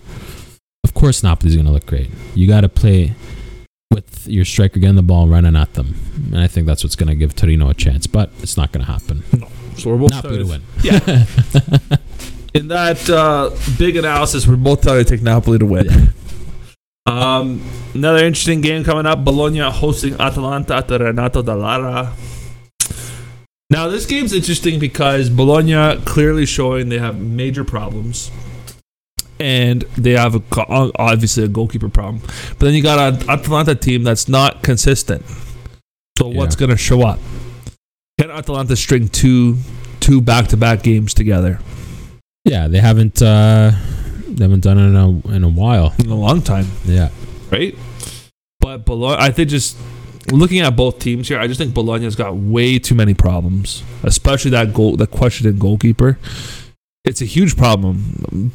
Lucas Skorupski is the if the world knows I I can't stand him. I don't think he's I think he's one of the most he's an overrated goalkeeper. He doesn't even belong in the top tier. But he, they really don't have any other option than Lucas Skorupski in goal. And that really hurts him. You could see how deflated Bologna was when Ravaglia was in net against Roma and when Da Costa cost them three points. Yeah. Right? So, what are we going to see? Are we going to see Da Costa again? Is he going to learn from his mistakes? Or are we going to see Breza make a debut? I don't know. But what kind of Atalanta? They're facing a team that thrives offensively. Thrives offensively. It's got a lot going on in the locker room, but clearly that's not a problem after what they did to Roma. Can they put it together playing midweek? So playing three days later against Bologna? That's the big question. To basically sum it up, I think they will. And I think Atalanta is going to make an example out of Bologna. I think you're going to see. I think it's going to be a very one-sided game, in my opinion. I agree. Bologna plays one way. It's Yeah. possession football. They try and smother you in your end and get a goal. That's Yeah. the only way they know how to play. They can't play defense. Nope. Atalanta have more strings to their bow. Yeah. They can play possession, smother you, high press, but they can also play sit back, counter, and they can do it all. Atalanta. exactly. And what they're going to do in this game is if plan A doesn't work, where we hold possession press and get some goals, if that doesn't work, then we'll sit back and we'll be more than happy to give you the ball and steal it from you in the midfield and use that space. Yeah. Atalanta, they just have more to their game than They Bologna. do. Bologna is so one dimensional. Yeah. It's just a matter of time before someone in the team makes an error and they concede a goal. Yeah. I agree. I agree. And uh, they need to fix their defensive woes big time, Bologna, if they're going to do anything. so I think we're both telling to take out the Atalanta in this game. Yeah. Now moving on to the next game, Roma hosting Cagliari at the Stadio Olimpico. Uh, huge bounce back game for Roma coming up here. I was saying earlier in the Against their podcast former coach. against Eusebio Di Francesco. He's got something to play for in this game. Eusebio's got something, yeah, because we let him go, but he destroyed Roma at that point in time. Now, it's as I was alluding to earlier in the podcast. These are the kind of teams that Roma, if they're going to make top four, they need to beat. The, they need to win these games. These are the games they have to win. They did it against Bologna. They've they, they've done it against teams they know they're far superior than. Are we going to see Borja Mayoral in this game? That's a big question. Are we going to see Edin Dzeko come off the bench? Can Paulo Fonseca start Edin Dzeko back to back three days later? I don't think you can. I think you have to change it up. Yeah. Defensively, I think you run with the same defense. I think you may see Pau Lopez come in and shake it up a little bit, keep the rotation. Because Antonio Mirante, he, he, he did have an off game against Atalanta.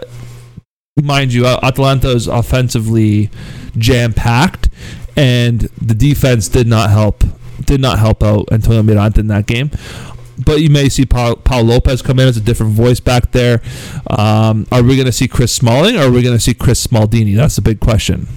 Hopefully, you want to see Chris Smaldini. I think I think uh, Smalling might get moved over to the left center back position or the right. Yeah, And I think you're going to see Cristante drop back in there. you might because it was working, right? Yeah, I- It was working. Why I think that will happen was because Cagliari they play a high line, They do. and Cristante probably out of the three has the best passing range, he'll be able to hit a long ball into space. He will Pedro for sure. He will for sure. I are we going to see? Are, Pedro's had only one bad game so far. Are we going to see that the real Pedro step up? I think so. Mkhitaryan's going to play again. Veretout's going to play again. Pellegrini's going to play again. Um, interesting to see what's going to happen with on the right side. Is Perez going to start? Is Karsdorp going to start? Is Calafiori going to start? I would lobby for a Bruno Perez or a Calafiori to start. Karsdorp hasn't impressed me at all. No, I think if Roma starts Karsdorp in this game, he's going to struggle against Zappa. Big time, I think so. Zappa Zappa's a fast player. Yeah. and uh, I think he's healthy. And Yeah. if he gets in, him and uh, Nandez on the right side are going to Yeah. give Karsdorp a lot of Yeah, trouble. I think he got to run with Spinaz. Well, Sp- Spinazzola's on the left Sorry, I'm side. thinking. Sorry, I'm talking about. Sorry, I'm at the left side because Yeah. Cagliari's going to be attacking from the right side. Sorry. So Karsdorp. Regardless, I want to play him. I'd no, I wouldn't play him. I'd run with either Perez or maybe give Calafiori a shot and just reward him with an extension. Young talent, up and coming, can play in that spot. Um, Yeah, I, th- I think for Roma, the side they got to worry about is sorry is the left side. Left so side. Spinazzola, you got to reinforce Spinazzola yes. because his his game going forward is great. His game in the defensive end is a bit questionable. You have to uh, reinforce him. Roger Ibanez has got to be on that game, Yeah. And you need someone with a bit of steel in the midfield. So, like I said, Cristante, it's Yara either maybe. Villar maybe. I think he's more of a ball playing midfielder than a a, a destroyer of the Then ball. maybe you do put Cristante in the mid. Maybe. So yeah, it's either yeah, it's either too. yeah, it's either you play Cristante as a ball playing midfield, uh, ball playing defender, or you play him in the midfield to break up plays. You got to Yeah. do one or the other. Yeah. And maybe he puts him in the midfield. You play Pau Lopez because Yeah. he has good feet and he, He can make those long passes. He definitely can. He definitely So can. I see that's how he's gonna set up the team. Yeah, I think so too. This, like I said, this is a game you bounce back from. I think Roma win this game comfortably. I think so too. I don't think they have anything to uh, Worry about too Cal- much. Cagliari, their chance is gonna come off. It's gonna be a set piece. yeah, Zappa running down the wing wins Yeah. a corner, and then they get a corner kick, and then you Yeah. have guys like Godin, Pavoletti if he gets on. Yeah. uh, they have they have pretty decent ball winners. no, they Uh, do, but well, I don't think that's going to make a difference in this game. Cagliari, yeah, they don't Yeah. have too many options of breaking down Roma. Yeah, They really Roma. you know the objective is top four. You want to go into the holiday break in the top four. If you win this game, you lose this game, you're possibly out of the top four, and you're playing catch up. Yeah. This is a game you don't want to drop. Take the Roma win. Both Roma of us are telling you to Roma take win. that. Who's next here? Milan hosting Lazio at the Giuseppe Meazza. Is this uh, the finale or No, there's a garbage game for the finale. finale? Yeah. Yeah, so Milan hosting Lazio at the Giuseppe Meazza. Milan decimated by injuries. This plays into Lazio's favor, but Lazio playing a midweek game, lack of depth. What Lazio's going to show up? Right?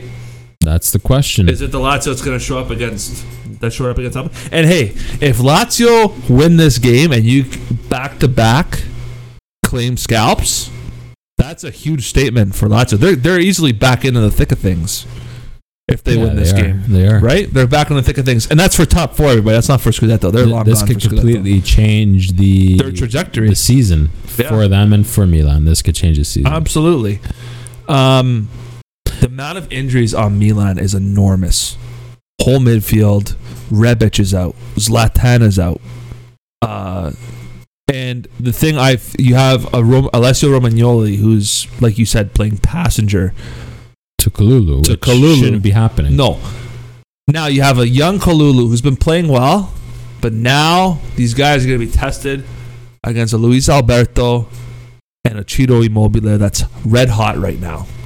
How are they going to be able to handle that? I don't know. This, I, I think, and uh, well, go ahead, go ahead. sorry, no, you go, you go. I think let if we break break it down, defensive on the wings, Theo Hernandez offers a little more than what Lazio can handle. I I don't think Lazio's too worried about that. Midfield wise, it's going to be interesting to see who shows up. Lazio should have the edge. They have the, they have all their starters Yeah, in the midfield. I agree with that. They should be able to walk through them. Attacking wise, you got to give the edge to Lazio too, because Ciro Immobile is red hot. Luis Alberto is doing what he's doing, and they're going up against who are they going up against? Leao. Leao's speed, and maybe that can be a, a weakness in the Lazio team because they do got a big, you know, they got big defenders, and Yeah. Radu's not the quickest, Acerbi's not the quickest. Patrick has got some speed to him, and uh, Luis Felipe, he's got some speed to them, so they can Yeah. counter the speed. It's just a matter of Leao has to be intelligent with his. They have to. They have to. and, he, gonna and he needs support from his team. for sure. And this will be the most interesting game, I think, of the match day. And here's what I'm thinking. Okay, so all all the games on Wednesday, except for one game, are at 2:45. Inter's games at 12:30. Inter wins that game. Milan's gonna be. You said they're watching the table. They're watching the Hundred scoreboard. percent. Milan knows we dropped this game. Inter's winter champions. Yeah. Inter's first in the race, and then When we Mil- got to play catch and, up. and that's morale destroying when you've been first all season. Big time. Yeah. big time, and they're gonna feel so much pressure. I think it's all a mental game for them right now. Mhm. I think Simone Inzaghi, with what he's done with this team, survive. He survived. He got through to the round of 16. He, they're just we. They're inconsistent, but they can claim a scalp. And as much as I hate to say this, I think Lazio is going to surprise everybody, and they're going to steal this game, and they're going to win this game. You got to take advantage of the lack of the lack of starters that are in this AC Milan lineup. It'll be interesting to see how Stefano Pioli pieces this team together. And you got to remember, yes, they have a meet. Their attack is not that great. Their midfield is it's their whole B team for their midfield. They have some options on the wing, but they're also going up against one of the most informed goalkeepers in Italy, in Pepe Reina. Yeah. So, as much as I, it kills me to say this, I think Lazio's going to win this game. Yeah, it's going to be interesting because you look at it. It's all going to come down to this team setups. Yeah, big time. There's, I don't really rate Lazzari or Marusic, and you know they're going to start for Lazio Yeah, on the wings. That's their, for me, their glaring weakness is Yeah. their wings.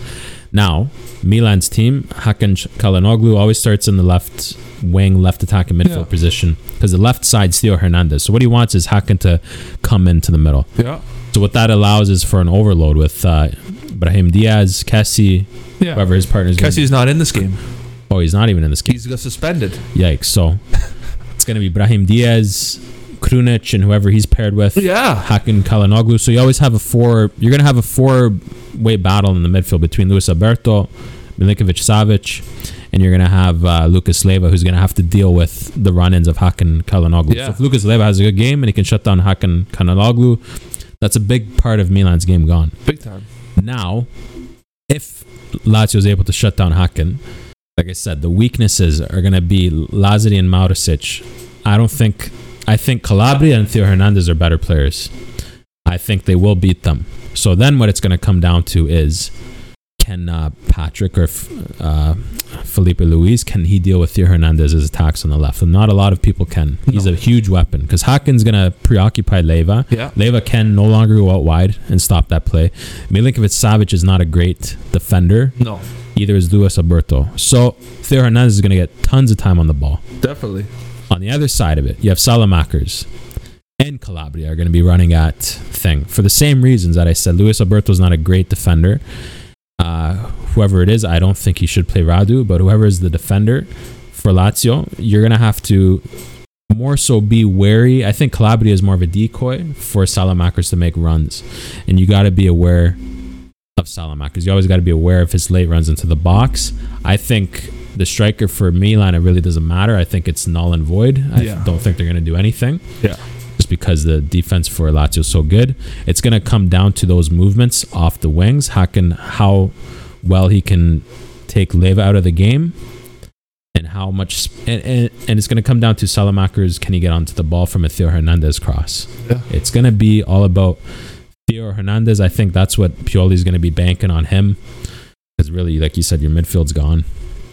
And for Lazio, what it's going to come down to is when we win that ball in the midfield, can we launch it into the spaces and take advantage of the space now that Theo leaves behind? Can we take advantage of the 2v2 battle with Correa, Ciro against Kalulu and Romagnoli?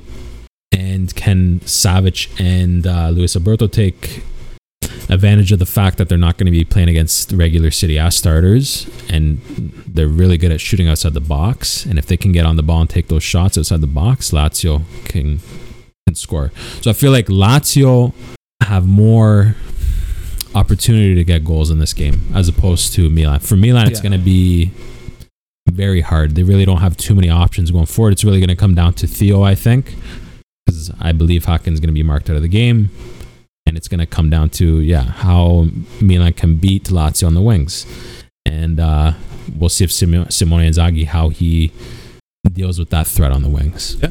That's wha- how I think uh, the game's going to go. I, I think, I don't think Lazio's going to lose. That's my prediction.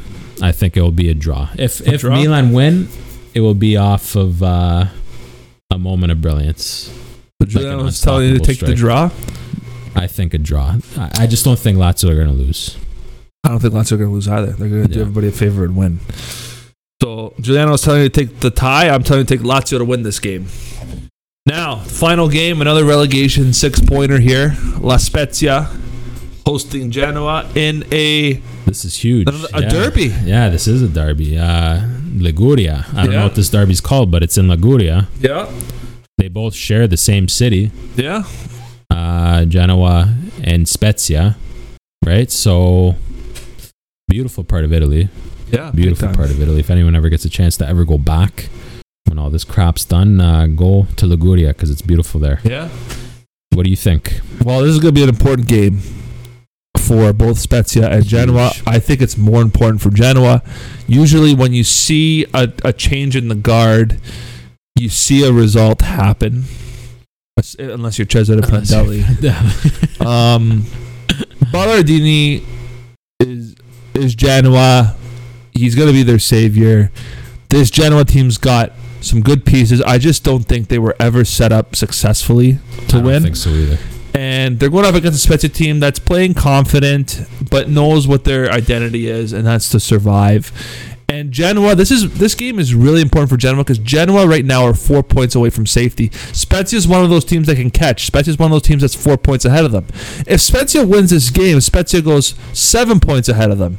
If Genoa wins this game, they're only one point behind Spezia, one point away from safety. Huge. I cannot underestimate this. Huge must-win game for Genoa here. And you know what? I think they're going to do it. I think they're going to pull it off and they're going to go into the break knowing we're one point away from safety. I just think Genoa has got a, got some great talent, like Torino, just not set up to succeed. And mentally, they're not there. Maybe Ballardini can bring this team, bring some life into this team, revive them a little bit, get them into the lower mid table. So if you're gonna make a statement, and if you're Davide Ballardini, you want to come out and say, "We're gonna come out, we're gonna beat Spezia, we're gonna get start off on the right track, and then when we come back from the holiday, we're gonna start smashing and doing what we got to do." Yeah, with with Genoa, Maran was tinkering way too much. He, he would go from three man defense to four man defense to Yeah. uh, one guy up top to two guys up top. You never knew what the heck this guy was going to Yeah. do, and I think that got to his players. For sure, it did. Inconsistency. You never know what the For heck's sure, going it on. did. Now Ballardini, what are we going to see? I think he normally plays a 4-4-2, if I'm not mistaken. I don't think he was a three man. Def- uh, I don't think he was a three-man three-man defense. I think he's a solid 4-4-2, two banks, break me Yeah. down, I'm going to get you on the counter. That's his style. I do think it helps uh, Genoa. The only problem is Genoa, they've let me down so much with Zap- Zappacosta. I thought was going to be so much better. Luca Pellegrini, I thought was going to be better. Masiello, I'm disappointed in. Goldaniga, I'm disappointed in. Cristian Zapata, I'm disappointed in. These guys are all veterans in Serie A. They've all been playing like Serie cheap players. Um, and you have on the opposite a team that plays the same way every game, Spezia. We're going to come at you, attack, possession football, use our wings because they have really strong wingers in Agudelo and uh, Yeah. Gyasi. Nzola can score goals. Great midfield, can win battles in the midfield, play aggressive.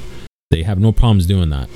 And they don't have a problem switching it up. You don't have to always play short passes. They like to play long ball too if they have to. They have a lot of pieces to the game. Genoa, they are a lot more one dimensional. Everything had to come from the right side, everything was long balls. Once they conceded, it was done.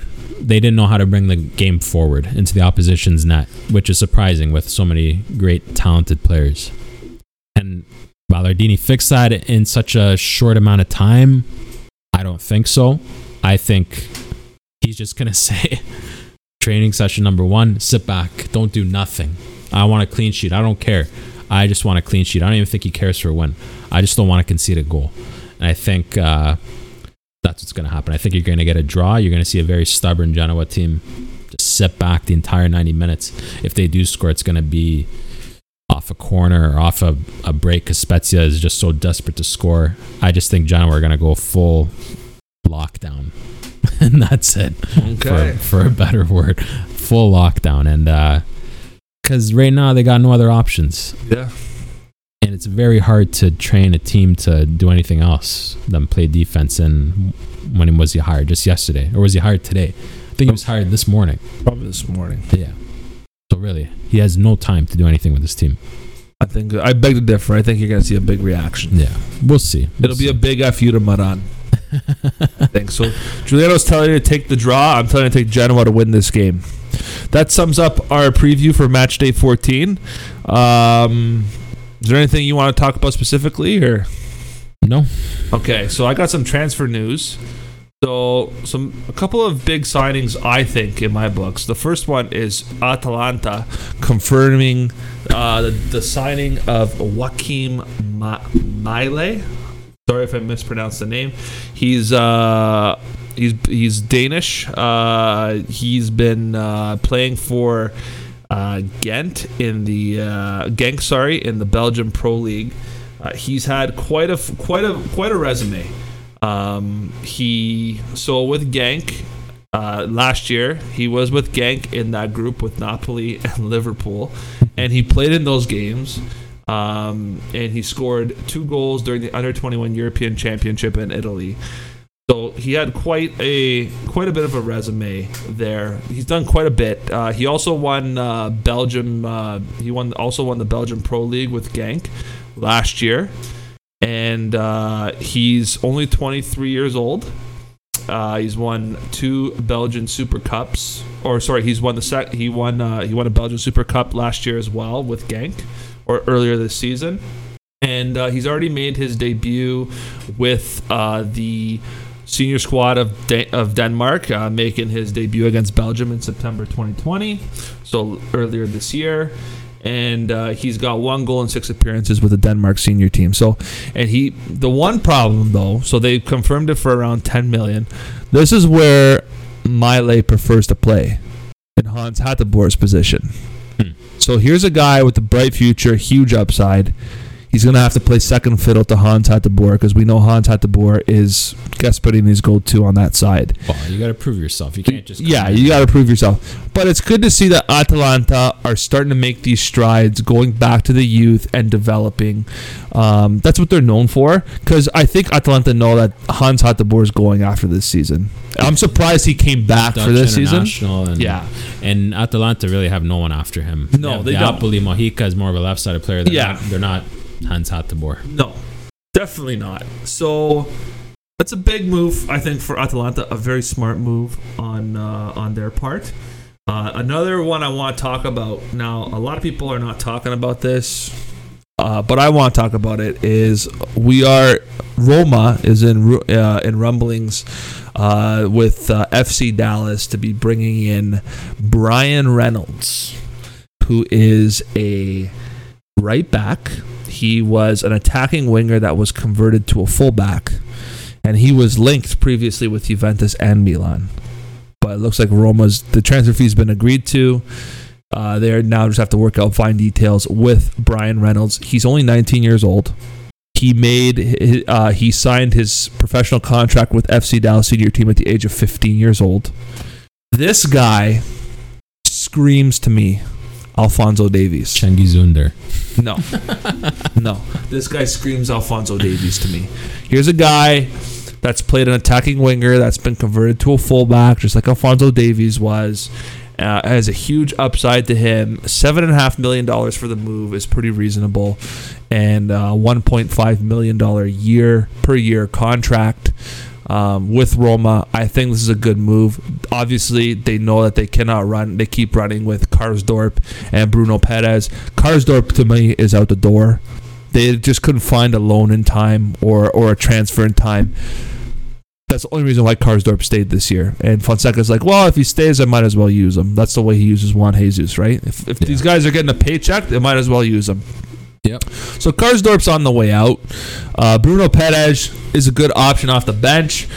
Calafiori is not is not, a, City I level yet. is not Serie A level yet, but he doesn't play. He doesn't. He's not naturally in that position. He can offer more in the midfield, in my opinion.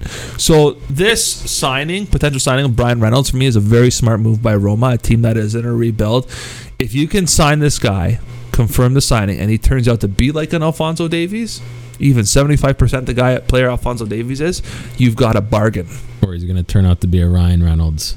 and No. we're just going to laugh at him. I think I think he's a sensation. I'm very very excited about this potential You signing. Roma fans. I'm very excited. He would become the second American player ever. Did you know play- about him until you read about him? What's that? Did you even know about him before you read about him? when I heard, No, you didn't. So this kid's all hype right no, now. he's not a We'll hype. see when he's he comes not a into hype. City. I watched him in MLS. I guarantee you, if you're to ask the majority of soccer fans, football fans, no one will know who this kid is. no one knew who Alphonso Davies was. We knew. We, if we watch did. MLS, we knew who Alphonso Davies was. Well, sure, he was he's one of the be- he was one of the best players in the MLS for Vancouver. this kid, I don't know who he is, and, and I've watched MLS, mark my words. so Bryan, we'll see how good. Mark he is. my words. Bryan Reynolds. The next Totti. No, no, no, no. Nobody will ever, ever, ever, ever take that helm. Bryan Reynolds, watch out for this kid. You've heard it here. December, what was it December 21st, uh. 2020, in the middle of a pandemic. You heard it here. Christian Benazzataki will tell you to watch out for Bryan Reynolds. Pandemic signing. He's only the second player to ever play for Roma. Does everyone know who the f- only player, the first player was? The only play for Roma. The he is the second American player to join Oh, Roma. to play. Bradley. Michael Bradley. Michele Bradley. Toronto FC captain Michael Bradley, Cup winner with TFC. MLS Cup winner, phenomenal captain, phenomenal leader. With everything that he's done for this Toronto FC team, he's been absolutely fantastic. I loved him at Roma.